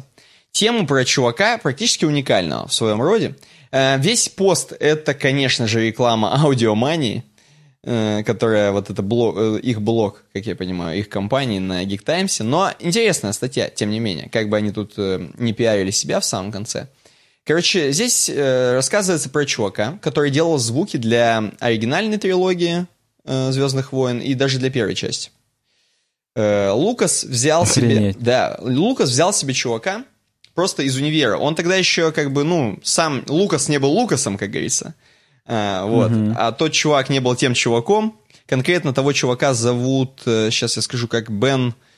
Какой-то он Бен там... Бёрд. Да, Бен Бёрд, короче. Этот чувак был обычный студент, но он, видимо, сильно уже тогда увлекался, когда они учились в университете, Южно-Калифорнийский университет. Uh, уже тогда он увлекался звуками. Причем самое главное, что, uh, знаешь, все вокруг него хотели быть там какими-то режиссерами, продюсерами, сценаристами, какими-нибудь такими чуваками. Вот. А мало кто хотел вот конкретно, скрупулезно, знаешь, работать со звуками. То есть именно звуковиков вот таких не было. И как раз Лукас спросил там у дружбанщика своего, он говорит, вот у меня типа есть Бёрд, крутой чувак, задрот, типа, хочешь попробовать с ним? Он говорит, да базара нет. И, короче, взяли Бёрда, эм, а Бёрд настолько задрочил, короче, тему, что он... Э, его, ему просто нравится, как что-то звучит вообще, в принципе, как предметы друг об друга звучат. Э, и он здесь говорит, что, типа, вот вообще-то на проекте, на таком, как «Звездные войны», на съемках в кино, там э, не то, что один звукач, и не то, что три звукача, там целая команда звукачей различных. И люди, которые занимаются, например, микрофонами, они только про микрофоны, только про запись звука с микрофонов и больше ничем не занимаются. Чувак, который сводит, он только сводит и так далее. То есть это люди, которые отвечают конкретно за свое. Это как, я не знаю, один программист бэкэнд, один фронтенд, один там дизайнер, один тестировщик, да? То есть нет такого, что, не знаю, тестировщик там пишет бэкэнд. Ну, то есть бывает такое, но как бы здесь конкретно они не пересекаются. Короче, угу. Суть в чем? Этот чувак, Бен Бёрд, делал все за всех сразу. Все писал. Вообще все. И он настолько, типа, он настолько, короче, крутой, что реально его заколбасил. Ему, во-первых, сразу сказали, чувак, нам надо звуки, вуки, звуки, вуки, сразу. И сразу звуки ар два ди два, чувак, сразу. Потому что у нас начало с этого начинается. И мы просто должны с этих звуков начать. Монтаж там и так далее, все. Он на это насрал, короче. Сначала его очень сильно заколбасило. Он знал, прочитал сценарий, соответственно. Знал, какие вообще звуки должны быть уже. Ну, какие будут mm-hmm. существа, какие предметы будут где. Тем более, что м- он посоветовался сразу с Лукасом. Лукас говорит, мы делаем сказку, короче, чувак. Э, у нас mm-hmm. в воздухе будут звуки, у нас в космосе будут звуки, все. То есть это сейчас, знаешь, многие гонят в последнем э, сезоне, в сезоне, в последнем кино про «Звездные войны». Многие mm-hmm. говорят, что вот, типа, там, бомбы взрываются, значит, со звуком, в этом, все такое... космосе. Ну, это было с самого начала. Уже с самого начала были звуки в космосе. Это сразу была вот сказка. Именно. Они да. уже если сделали такую метафору, то как бы что они уже будут от нее отходить вот в да, конце. Да. А вот тут теперь у нас, короче, реализм. Вот уже вот Дарт Вейдер умер, поэтому теперь реализм. Вот, и поэтому чувак, он знал, что будут э, самые, самые... Его больше всего заколбасило, естественно, со звуков лайтсейберов, световых мечей. Он их э, повторил. Ну, он как-то там придумал, как их сделать. Там, ну, там ничего интересного особо, как-то, короче, какие-то там волны, опять же, как-то там, рядом с кинескопом он прошел, да? Что-то такое, короче, mm-hmm. такое жужжание, ему понравилось жужжание кинескопа, и он подумал, что вот так будет световой меч звучать, как кинескоп телека сраного, старого, вот так вот. Ну, слушай, и по сей день звуки используются эти. У Кайла Рена, конечно, добавили уже чуть другой там. Ну да, у него, у него, у него да, уже там ультра-супер меч, мега-вау. Да-да-да, но у него такой нестабильный очень меч, он весь такой uh-huh. прям ха- хаотичный сильный меч. Короче, дальше что? Суть, э, Дарт Вейдера тоже они сначала сделали прям склянку такую, знаешь, робота. Потом немножко подумали, переделали его в более гибкого чувака, просто чтобы он только дышал, как будто он такой обугленный. Вот, короче, убрали из него вот эту роботость. То есть раньше он прям поворачивался со скрипом, голова у него прям вообще там, ну, в общем, такой был прям реально робот огромный, железяка uh-huh. прям. Потом, короче, в какой-то момент он по прикольчику с батей гулял со своим, ну, там, батя уже, то есть, что-то они там гуляли. Короче, не то, что он мелкий чувак, а то, что батя уже как бы со стариком гулял, условно, да? Так. Ну, с батей, короче. И что-то там батя какие-то провода задел на прогулке. И ему понравился звук, то есть он реально слушал звуки предметов. И ему mm-hmm. понравился звук для бластеров, именно летательных аппаратов. Ему понравилось, что как провод, короче, вот так вот, он тоже это все записывал. Потом он подумал, что прикольно было бы, чтобы, э, как бы разговаривал Вуки, как Морш, он ходил там в зоопарк, снимал звук там, как, чё, ну, в общем, там целое дело, короче, вот, целое дело. Вот. Короче говоря, чувак реально просто слушал звук, и он говорит, мне просто нравилось, что я, говорит, слышу звук, и мне просто нравится, что у каждого предмета есть свой звук вообще, в принципе. То есть чувак в космосе, реально. Не, ну вот это мы же с тобой-то опять же в курсе, что вот у кого на чем мозг, так сказать, заточен, угу, тот тем и занимается. И тут чувак реально упоролся по звукам. У него настолько, видимо, сильные поля, которые за, за восприятие слуховое отвечают, да, да, что он прям вот все это слышит. И ему прям круто. Да, и, ну, естественно, он не то, что это просто, как бы, это тут хвалебно. Вообще-то он сразу же получил Оскар за озвучку э, там, в четвертой части, он сразу получил, ну, как лучший звукорежиссер того в год. Ну, короче, все. Там сразу космос. Э, ну, и потом, они же, когда сняли шестой эпизод, все, там же был небольшой перерыв, точнее, как, большой перерыв там был, между шестым ну, и первым. Да, двадцать лет. Э, и первый его тоже позвали, но вот после первого все, видимо, там же началось э, как, какое-то, видимо... Какие-то переделки в составе, да, и да. все, они уже во втором, как я понимаю, уже, ну, может быть, с ним, наверное, консультировались, я не знаю, потому что там все еще эм пэ три-шки, да все еще эти звуки, по сути, играют, многие. Блин, сейчас будет какой-нибудь бред, что он умер, на самом деле, между первым а и может, вторым, и как а бы так-то он... его до сих пор бы сейчас его эксплуатировали, но он уже ну, вот все. Ну, и как я понимаю, это вообще чуть ли не его интервью, так что это вроде как не умер. И он тут еще, типа, а. говорит, что я, говорит, записывал раньше на свой... Когда-то еще очень давно, вот когда они начинали четвертый эпизод, он на свой вот этот награ какой-то рекордер записывал звуки. И последний mm-hmm. абзац тут такой просто. С тех пор многое изменилось, но кое-что осталось прежним. У меня все еще есть мой награ, шутит он. Это очень надежный рекордер, который оказывается, отказывается ломаться. Я буду пользоваться им до конца своей жизни. И как ну, бы... Понятно. И все. Короче, ну вот... И в закат ушел. Да, в закат ушел. Окей, uh, окей. Okay, okay. «Звездные войны» поговорили. Дальше Вафа Абзи. Представляешь, Вафа Абзи комментирует нам на сайте. Никогда не было, и вот опять. Вот да. На тему соцсетей и как они, нас, и как они на нас влияют. Ну такая, знаешь, тема, казалось бы, должна быть глубокая, а на самом деле как будто вот ладошкой по одному месту по, похлопали и нормально. Короче, значит, в статье «Как забрать контроль над собой, над собой у соцсетей». И здесь сначала размазывают, что вот соцсети... Оказывается, оказывается, соцсети-то, мы от них зависим, реально. Это реально зависимость называется, когда ты постоянно хочешь зайти в Facebook, Instagram, там, Twitter и так далее. Вот, ни хрена себе. Оказывается, говорит, оказывается, ученые даже, это то же самое, что... У нас есть вот какой-то вот там типа выброс дофамина. Нам, нам нравится, когда нас лайкают. Если вдруг лайкают, то это вообще супер круто, потому что типа в, нам очень нужно внимание, доминантность, опять же, вот это вот все. То есть чем больше нас лайкают, тем нам еще больше хочется заходить. И некоторые люди вообще не вылазят из соцсетей, потому что просто вот охота. Вот. Wow. Да, и охренеть. Тут есть сравнение, между прочим, с м, играми... с карточными играми, с азартными. Тут какой-то чувак, который суперпсихолог, он сказал, что почему нам круто играть, азартно играть в карты, например. Вообще круто, именно вот хочется. Потому что непонятно, сколько ставок придется сделать перед выигрышем. То есть, когда ты выиграешь, вот тебе прям интересно, вот сейчас это будет, или когда, или вот когда, вот когда. Вот, и поэтому то же самое, что, видимо, тоже какую-то можно аналогию с соцсетями провести, что нам интересно, когда же мы уже станем популярными в соцсети. Вот, в Фейсбуке, например. Когда же мы станем популярными? Короче, ну и да, типа, реально. Считается, что это реально зависимость. Вот, вот реально. Привязанность к соцсетям. Есть такая тема. Да, это прям пагубная привычка, как здесь написано. Но опять же, тут написано, что не у всех так. То есть, кто-то э, заходит, ему похрен, он просто заходит. Он всегда может выйти. Он всегда может выйти, да, как бросить. Всегда может перестать, но... И здесь есть небольшой абзацик, такой из трех состоящих подабзациков таких маленьких, как вернуть контроль. И там просто, знаешь, типа, не заходите, чуваки. И вы же сами, как бы, капитан своей души, как здесь написано, властелин своей судьбы, капитан своей души, глазят знаменитые строки стихотворения «Непокоренный». То есть, просто не заходите, короче. Здесь нет такого, что там посыпьте солью ваш смартфон, положите Уберите его. его под подушку и прыгните с разбегом на эту подушку. Да, да, да. И больше вы никуда уже и не зайдете. Больше не зайдете. Да, ну вот такая статья, короче. Даже не знаю, напишите, вот сейчас здесь хочется, сейчас здесь хочется обратную связь. Напишите в комментариях.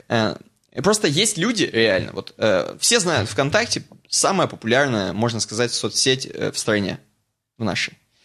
Мне хочется узнать, реально ли сейчас идет такой отказ уже от ВКонтакте, как от соцсети? То есть реально люди перестают заходить во ВКонтакте и, допустим, сидят только в Телеграме, например, или в каких-то мессенджерах. Вот мне хочется узнать просто, потому что э, мне так кажется, есть такая тенденция, что все, ВКонтакте уже не нужен, хотя бы как, вот, как прошлая площадка, именно что у меня там много друзей, я со всеми общаюсь, знаешь, вот такую тему. Вот. Ну, mm. вот у меня, да, так, да. Как ты сейчас описываешь. Вот. Я тоже я вот хочу узнать у наших пацанов и девчонок, так или не так? У друзей, друганов своих пацанов? Да, да, хочется узнать у них. Пойдем я дальше. Я тебя mm-hmm. хочу узнать. У меня тут на Хабре прокнулась реклама StarCraft что, второго, что он теперь бесплатен. А, да, бесплатно только первое ди эл си, там же на несколько дополнений, только первая кампания А-а-а. за людей, по-моему. За Рейнера. Да, да, конкретно где там, да. Так что это ну, условно понятно. Бесплатно. Короче, окей. Раз у тебя прокнулось просто StarCraft, то пойдем в тему. Да, я, я умышленно это упомянул. Мышленно, так мышленно. Бы я даже и не сказал. Спросил потом, а так я все это сделал в угоду композиции нашего подкаста. Гениально, гениально. Короче, тема с ди ти эф точка ру про чувака Леонарда Боярского. И это ни в коем случае не эм, родственник. Хотя, может, и родственник, хрен его знает. Того не, с... не родственник. Я с ним тысячу интервью читал. Он знает, что есть в России он тоже знает, Боярский. Ржет, он ржакал там, да-да-да. Вот, ну, в общем, без шляпы. Это тот самый Боярский, тот самый Боярский, который без шляпы. Это очень крутой чувак, короче, один из разработчиков первого Fallout, один из разработчиков Arcanum, Steamworks and Magic Obscura, или как-то так. Вот. Mm-hmm. Один из разработчиков, опять же, опять же, Vampire The Masquerade Bloodlines, все это знают. Он же ну, как делал... бы, да, все знают, что она провалилась, но по факту до сих пор в нее много задротов играет и считает ее очень крутой игрой. Да, но здесь, здесь, собственно, и написано в статье, что она провалилась, но, знаешь, по-моему, вообще все знают эту игру. Вот все Vampire, это как бы супер популярная игра.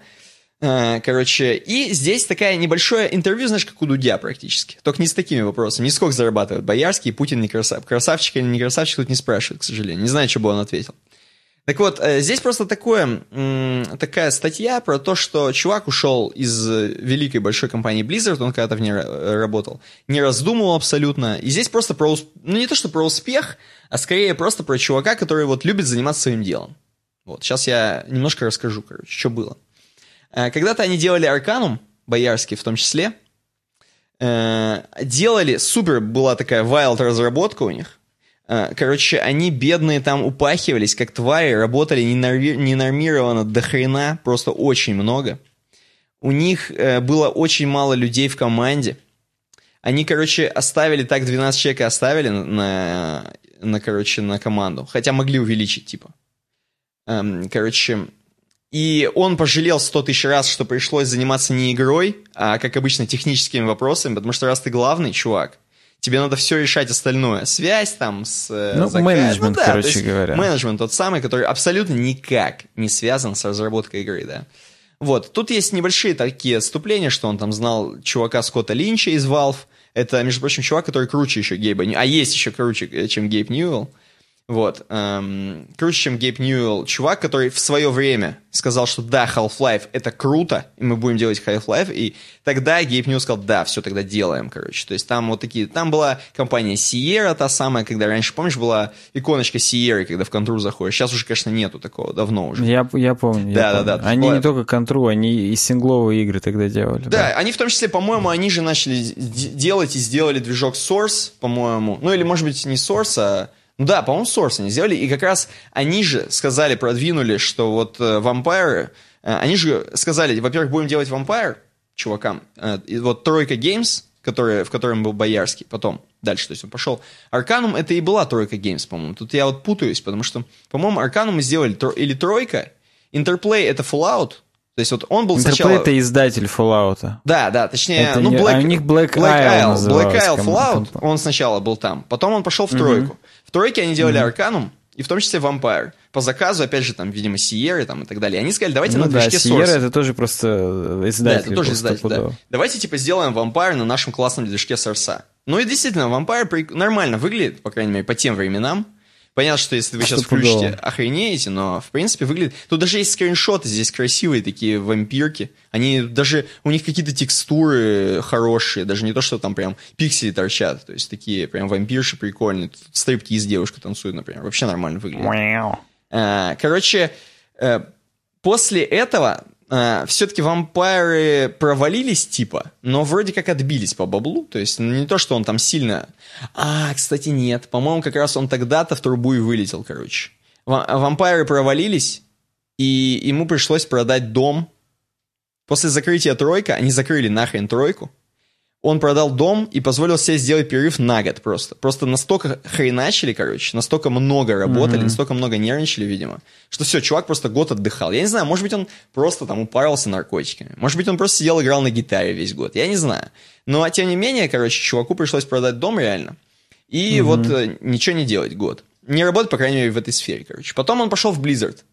А, так как чувак, э, Боярский сам по себе, он за сюжетную, то есть он эр пи джи-шник, как мы видим, раз Arcanum, раз Fallout, раз Vampire, uh-huh, uh-huh. то, короче, его взяли в Диблу в самом начале, когда Дибла еще была плохая совсем. Сейчас Дибла ну, хорошая. Третью, третью. Третья Дибла, да. Когда Дибла третья была плохая, у них был аукцион, вот это все, когда они только выпустили.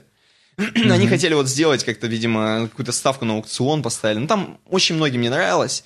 Uh, в том числе я вот тоже даже не пробовал играть в Диблу третью, только из-за того, что... мне Саня Смолкин рассказывал, что вот после первого аддона стало нормально. Они после этого вот сразу починили. Него... Да, они после этого сразу... Ну, не то, что починили, просто переделали систему, поняли, что это говно.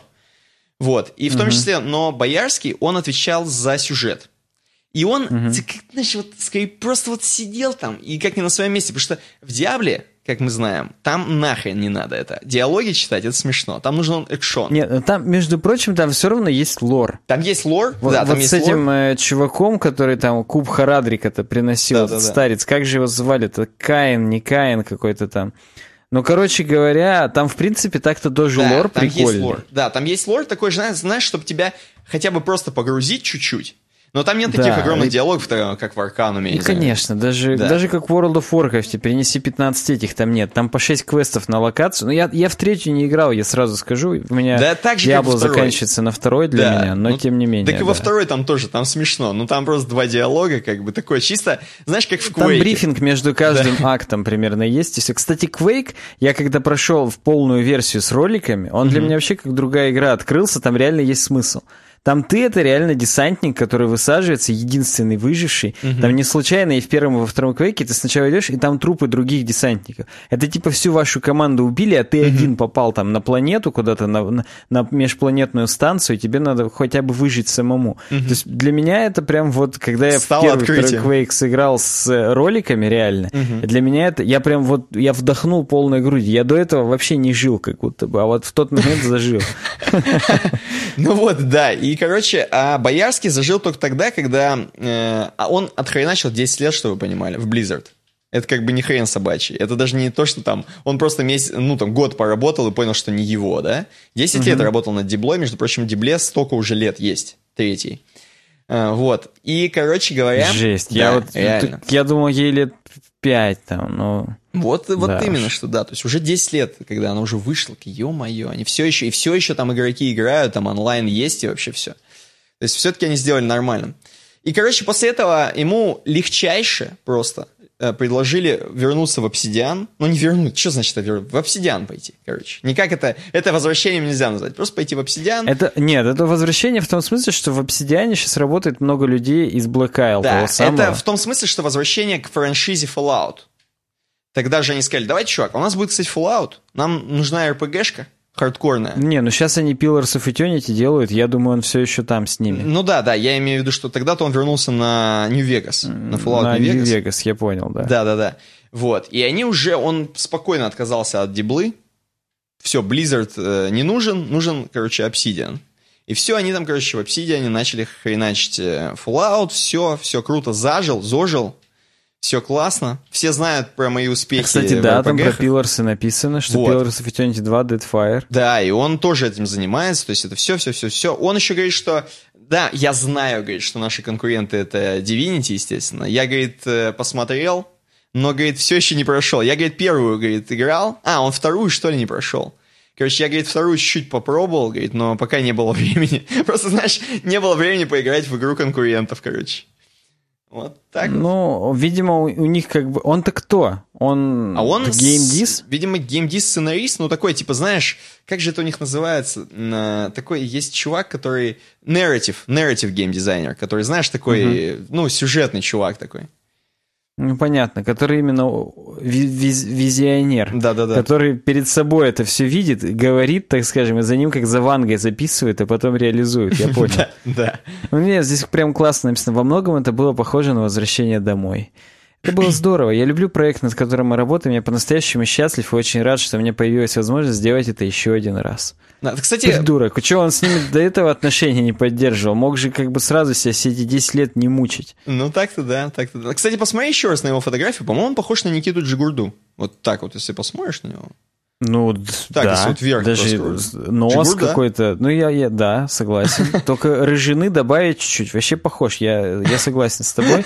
А по поводу Obsidian, вернулся бы раньше, над которым бы вторым поработал. Да много, да там у них, в принципе, у Obsidian это неплохие игры, вообще так-то они делают, так что как бы... Согласен, согласен, одна из моих любимых студий на данный момент, хотя у меня, в принципе, сейчас любимых студий там три, и вот Obsidian это одна из них, так что... Ну это все еще те чуваки, которые... которые делают, скажем так, даже не то, что средней хардкорности, а прям реально хардкорные РПГшки. То есть, казалось бы, то, на чем уже нельзя зарабатывать, они все еще делают. Видимо, они, потому что последние остались.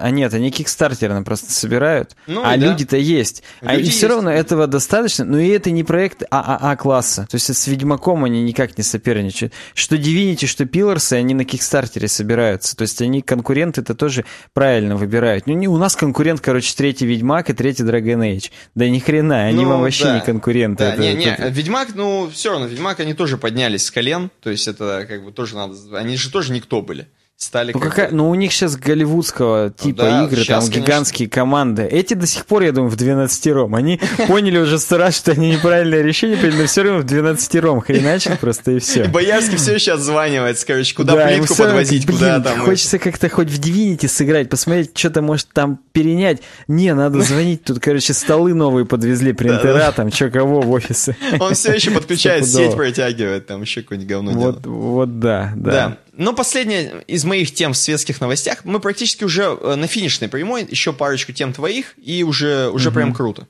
Вафа Абзи, который никогда не было, и вот опять.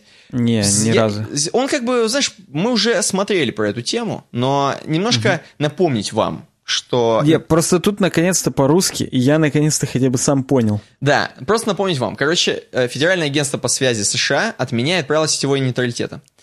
То самое правило сетевого нейтралитета, которое существовало до этого в США, до того, как отменили, скажем так. Mm-hmm. Ну, еще, видимо, не вступило в закон, э, в силу, но, э, в общем, отменят, по крайней мере, уже приняли. Э, что mm-hmm. э, все, значит, провайдеры, все, кто э, связь вообще доставляет э, в Штатах, они абсолютно нейтральны от государства. Никак не зависит от аппарата, то есть никто им там не может сказать: чуваки, мы больше не смотрим на сайт ю дизайн точка ру, или мы, наоборот, все смотрим на ю дизайн точка ру, да? Вот, никто не может сказать, это все Comcast, Хренкаст, они делают то, что хотят, как и для их бизнеса лучше. То есть понятно, что они не будут делать дерьмо, потому что для их бизнеса это будет плохо, скорее всего, просто проблемы с государством и так далее. Вот, но они полностью никак не контролируемы, в принципе. Вот это сетевой нейтралитет. Это было, это было, это было, пока, короче, у них не было вот этого голосования, где э, было пять, голос, пять голосовавших, два на два проголосовали, республиканцы проголосовали за то, чтобы отменить сетевой нейтралитет, э, демократы, естественно, чтобы был сетевой нейтралитет, и был финальный чувак, главный, который решил, что, который, кстати говоря, э, был поставлен как раз вот Трампом, то есть он как бы за республиканцев топит, он, естественно, решил, что... Нет, сетевого нейтралитета не будет, да. Вот этот Аджит Пай, которого сейчас все сильно-сильно хренососят, и везде подставляют его фотки. На какие только я уже не видел, если честно, фотожабы, куда его только не подставляли. Вот. Короче говоря, такая история. Такая история. Я, как всегда, в подкасте тебя попрошу в следующий раз скидывать. Скидывать, как скидывать, бы, да. Ты, как обычно, не будешь, но тем не менее. Ну вот, да, да. Ну, короче, ну, на самом деле, то есть, я просто к чему это говорю? К тому, что в Штатах тоже есть свои вот эти вот прикольчики с ограничениями, не только у нас, знаешь, как говорят, вот у нас Роскомнадзор заблокировал. Нет, в Америке тоже. Так это, считай, вообще теперь цензура. Они сделали умышленно, там, допустим, какая-нибудь хрень открывается долго, нудно, зато там специальные серверы, то .gov, они сразу хоп, там все тебе открывается. Там, да, специально. Это фактически сервер... твой трафик могут прям подменять, так сказать. Тебе ты откр... гуглишь одно, и тебе сначала всплывающее окно. Может, все-таки ю эс эй точка гов посетишь? Да-да-да, вместо того, чтобы зайти на юб дизайн точка ру опять же. Ну, короче, это, конечно, я даже не знаю, как это правильно откомментировать, но ну, в общем... Хочется сказать, что чуваки вот тоже идут по пути того, что нужно контролировать связь, чтобы, видимо... Ну, это, это, наверное, отчасти связано с терроризмом, в том числе, и ну, вообще с ситуацией в мире. Конечно, так-то они в своем праве находятся, но я уверен, что будет это использоваться в да, коммерческих конечно. корыстных целях. Это точно, это точно. Деньги, они, я думаю, знают, как зарабатывать. Вот, так что Firefox у тебя следующая тема, в принципе. Да, Firefox не перестает удивлять. Опять вафа обзи. Тут первый раз он так много предлагает. Что обычно ты... он одну какую-нибудь предложит, мы ее не возьмем, и все. Опять с этого оупеннет точка ру. Ага. Прикольный такой сайт. Кстати, вот у той новости, которую ты рассматривал, у нее пятьдесят пять минусов. Ой-ой-ой. Это тут какой-то типа аналог Reddit, что ли, я не знаю. Ну, странная какое-то штука. Гов... говно, если честно. Ну, допустим. Ну, говно не говно, а вот перевод-то хороший. Я наконец-то понял, что такое net neutrality. Ага. Короче, пятьдесят седьмой Firefox же вышел, мы тут тоже уже говорили, почти месяц назад, а в нем все еще находят незадокументированные возможности. Угу. Кроме того, что есть опция непосредственно того, что сайты, которые попали в черный список на дисконнектед точка ми, на дисконнект точка ми, угу. э, и, и они блокируются просто ага. тупо, появилась незадокументированная возможность, что всякий код, который типа отслеживание... аналитики различные, твиттерные виджеты и прочее, они загружаются самыми последними. Угу. Сначала загружается страница, а потом уже загружаются все они. Причем это сделано умно, что угу. реально, даже весь JavaScript, который кроме них выполняется, а вот они в последнюю очередь уже. Из этого страницы грузятся реально быстрее. Угу. То есть если вдруг какой-то там один твиттерный виджет э, долго тупит, потому что там си ди эн-ка твиттерная далеко, то уже не будет какой-то там загрузки долгой и так далее, и это, это круто. То есть это все... Причем есть даже ключи, типа там, ну вот я не буду их зачитывать, network.http, tailing, delay, бла-бла-бла-бла-бла-бла-бла, uh-huh. about конфиги, которые можно заменить, там можно менять задержку, на которую этот код э, загрузится. То есть можно через там, пять секунд после загрузки всего, может через две минуты, и так, что никогда не загрузится. Вот. Ну, опять же, кроме... очевидных случаев, когда это будет быстро, могут быть и проблемы. Вот, например, у меня на вебсайне точка ру у меня там сделана специальная штука, что пока все не загрузится, opacity один не будет. Uh-huh. То есть сайт как бы... Ну, из-за этого визуально кажется, что он очень быстро загружается, потому что он сначала не показывается, а потом хоп, и есть. Я это еще сделал для того, чтобы шрифты подгружались сразу. То есть у меня там TypeKit, и он моргает вот этим вот полунешрифтовым шрифтом, так сказать. Сначала Arial, потом хоп, нормальный, прям при вас. И я вот сделал это opacity с нуля на один, чтобы шрифт сразу уже был загружен правильный. Но теперь, если бы у меня здесь на сайте был твиттерный виджет, какой-нибудь условный, то... у меня бы весь сайт вот с этой задержкой файрфоксовской пятисекундной открылся бы только через пять секунд, когда открылся бы твиттерный виджет. Но опять же, это зависит от того, как я именно устроил это. У меня бы нет. Потому что у меня это я сам написал, именно на тайпкитовский хук uh-huh. делается. А есть такая штука, Page Hiding Snippet, называется от Гугла, которая как раз просто э, все... пока все JavaScript события не выполнятся, делает opacity ноль у контента, и только потом opacity один. Вот здесь могут быть проблемы. Поэтому обратите внимание, если что. Но вообще вот такая забавная, незадокументированная возможность в пятьдесят седьмом Firefox найдена была. Неплохо. И последнее, что у меня есть, это из рубрики «Разработка», которая у нас началась еще в самом начале. эйч ти эм эль пять точка два вышел. О-о-о. Вот так вот. Негаданно-нежданно в и три си четырнадцатого декабря опубликовалось в блоге, что вышла новая редакция эйч ти эм эл пять, называется эйч ти эм эл пять два, и пять точка три у них типа на подлете. То есть они на пять точка три уже, над пять точка три уже работают. Вы можете перейти здесь по ссылке на Хабре. Там есть как раз оригинальный пост, а на самом Хабре тут перевод и как бы, ну... Я коротко расскажу о новациях. Например, первая — поддержка модульного JavaScript. Теперь не надо бандлить все в один файл, теперь можно модули подгружать прямо из разных папок. Ну, здесь есть прям синтаксис, что в э, теги скрипт теперь атрибут type принимает, может принимать значение module. И там вот мы импортируем э, объект app из файла, который там app.js лежит прямо в корне. Точка, слэш app и, и запускаем app run. Для того, чтобы код здесь на самой странице не засирать, мы тут подгружаем только и, и выполняем, и все. А там у нас уже те модули, соответственно, могут другие модули под, под, подгружать и так далее. В общем, парсер ссылки будет проверять как раз, чтобы был либо слэш, либо точка слэш, либо две точки слэш. Ну, там верхний каталог, нынешний каталог или корневой каталог, соответственно. Поэтому обратите внимание, что вот такое теперь будет. Это, правда, все равно, ну, наверное, не так удобно будет. Вы выше все равно все привыкли все это бандлить, все это в один файл запихивать, чтобы все ваши модули там по очереди подгружались, загружались. Но в какой-то момент, наверное, кто-то начнет переходить на нативные модули. Это будут писать какие-то инструкции сейчас, как там Vue.js с этим, с React с этим адаптировать и так далее. Uh-huh. Элемент dialog эйч ти эм эль появился теперь для всяких всплывающих окон и контейнеров, которые вот...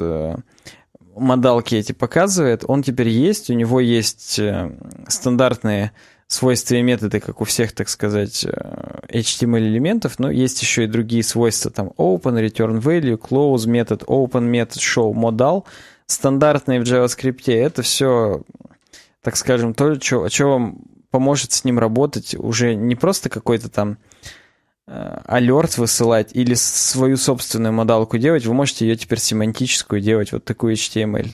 Uh-huh. Атрибут nonce появился для link, это хэшированная строка криптографическая для того, чтобы проверить, ну, короче говоря, передавать ее сразу по ссылке, а там, когда по ней перейдете, проверять, тот этот человек прошел, перешел или не тот, например.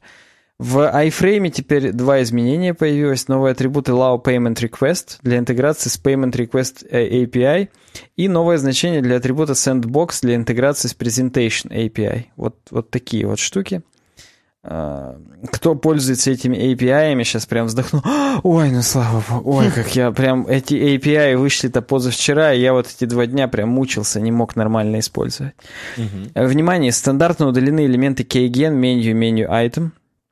Про keygen я не слышу, про меню и меню item слышу. Это типа как э, списки, только не списки, другие. Атрибут input mode для текстовых input убрался, drop zone атрибутов тоже ушли. Show modal dialog метод убран, хотя вот show modal просто есть уже теперь у нового элемента dialog, то есть они тут что-то меняют.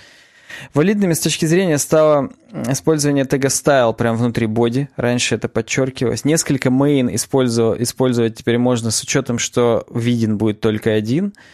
Пустой option для data list можно использовать теперь. И презентация для image. Что такое презентация для image, я не знаю. Все остальное понятно.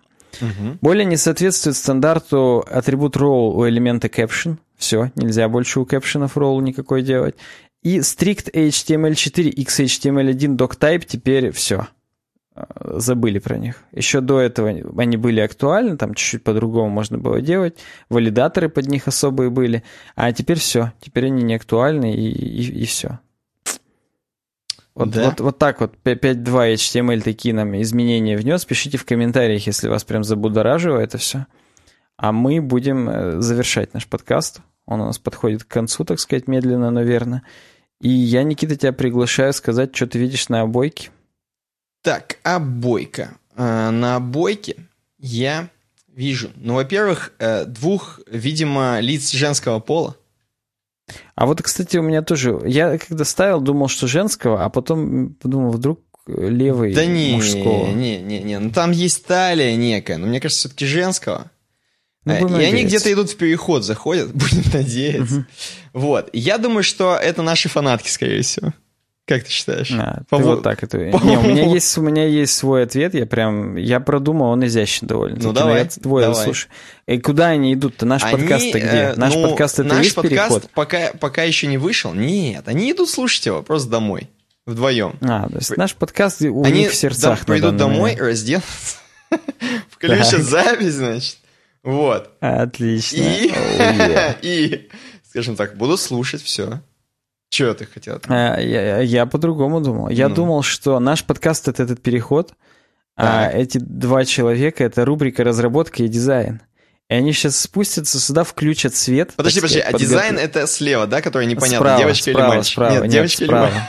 Нет, я хотел, чтобы разработка была а, слева. Она говорит, ну, у нас просто разработка в этот раз такая. Статья про JavaScript шестилетней давности, да. И про эйч ти эм эль пять два короткая заметка, которая прям вот не, не, в, не в Красную армию. Поэтому да. А дизайн у нас в этот раз прям такой роскошный, хороший. Да, поэтому... Да. А, вот, они включат в этом переходе свет и расположатся там, а все уже начнут ходить, и они там, одна на скрипке будет играть, одна на тамтаме, и все будут наслаждаться этим действием, как, собственно, и нашим подкастом. Вот так ну, я придумал. Так, ну одна будет другой на тамтаме играть, я понял, да. Все, ладно, окей. Короче, смотри, самое главное, надо что сказать. Это последний подкаст в этом году? Да, да.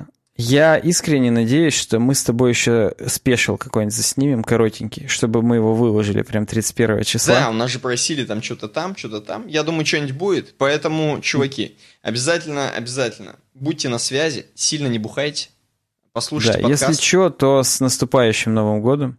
Увидимся да. уже в следующем году, это У- точно. Увидимся в следующем году, да, обязательно. Услышимся. Услышимся. Рекламу у нас покупайте на work собака uwebdesign точка ru. Угу. На Патреоне становитесь нашими патронами. И у вас еще есть время успеть в декабре стать патронами, чтобы уже в январе получить свои награды. Потому что, я напоминаю, награды вы получаете только первым числом следующего месяца. У вас есть еще коротенькая неделька для того, чтобы э, награды получить прямо вот в Новый год себе первого января в подарок. Вот представляете, как мы вас любим. И сразу Даже стек- первый... стекловато, сразу новый, новый, новый, новый год. Новый год. Тарам-там. Yeah. Вот. Подписывайтесь на нас в соцсетях, ВКонтакте, в Твиттере, в Фейсбуке, в Инстаграме. Обязательно на Телеграм-каналы наши подписывайтесь, на Ювеб-дизайн и на Warcraft Rus. Это просто лучшие места, которые сейчас в интернете есть. Конечно. Телеграм-группу в нашу вступайте, там неформальное общение всякое, там прикольно. Yeah. И в iTunes ставьте звездочки, пишите отзывы, в YouTube пишите комментарии, ставьте пальцы вверх, на колокольчик нажимайте, не пропускайте наш подкаст. Увидимся уже в следующем году. Всех с праздником. Берегите себя. Удачи. Да, пока, пока. Всем.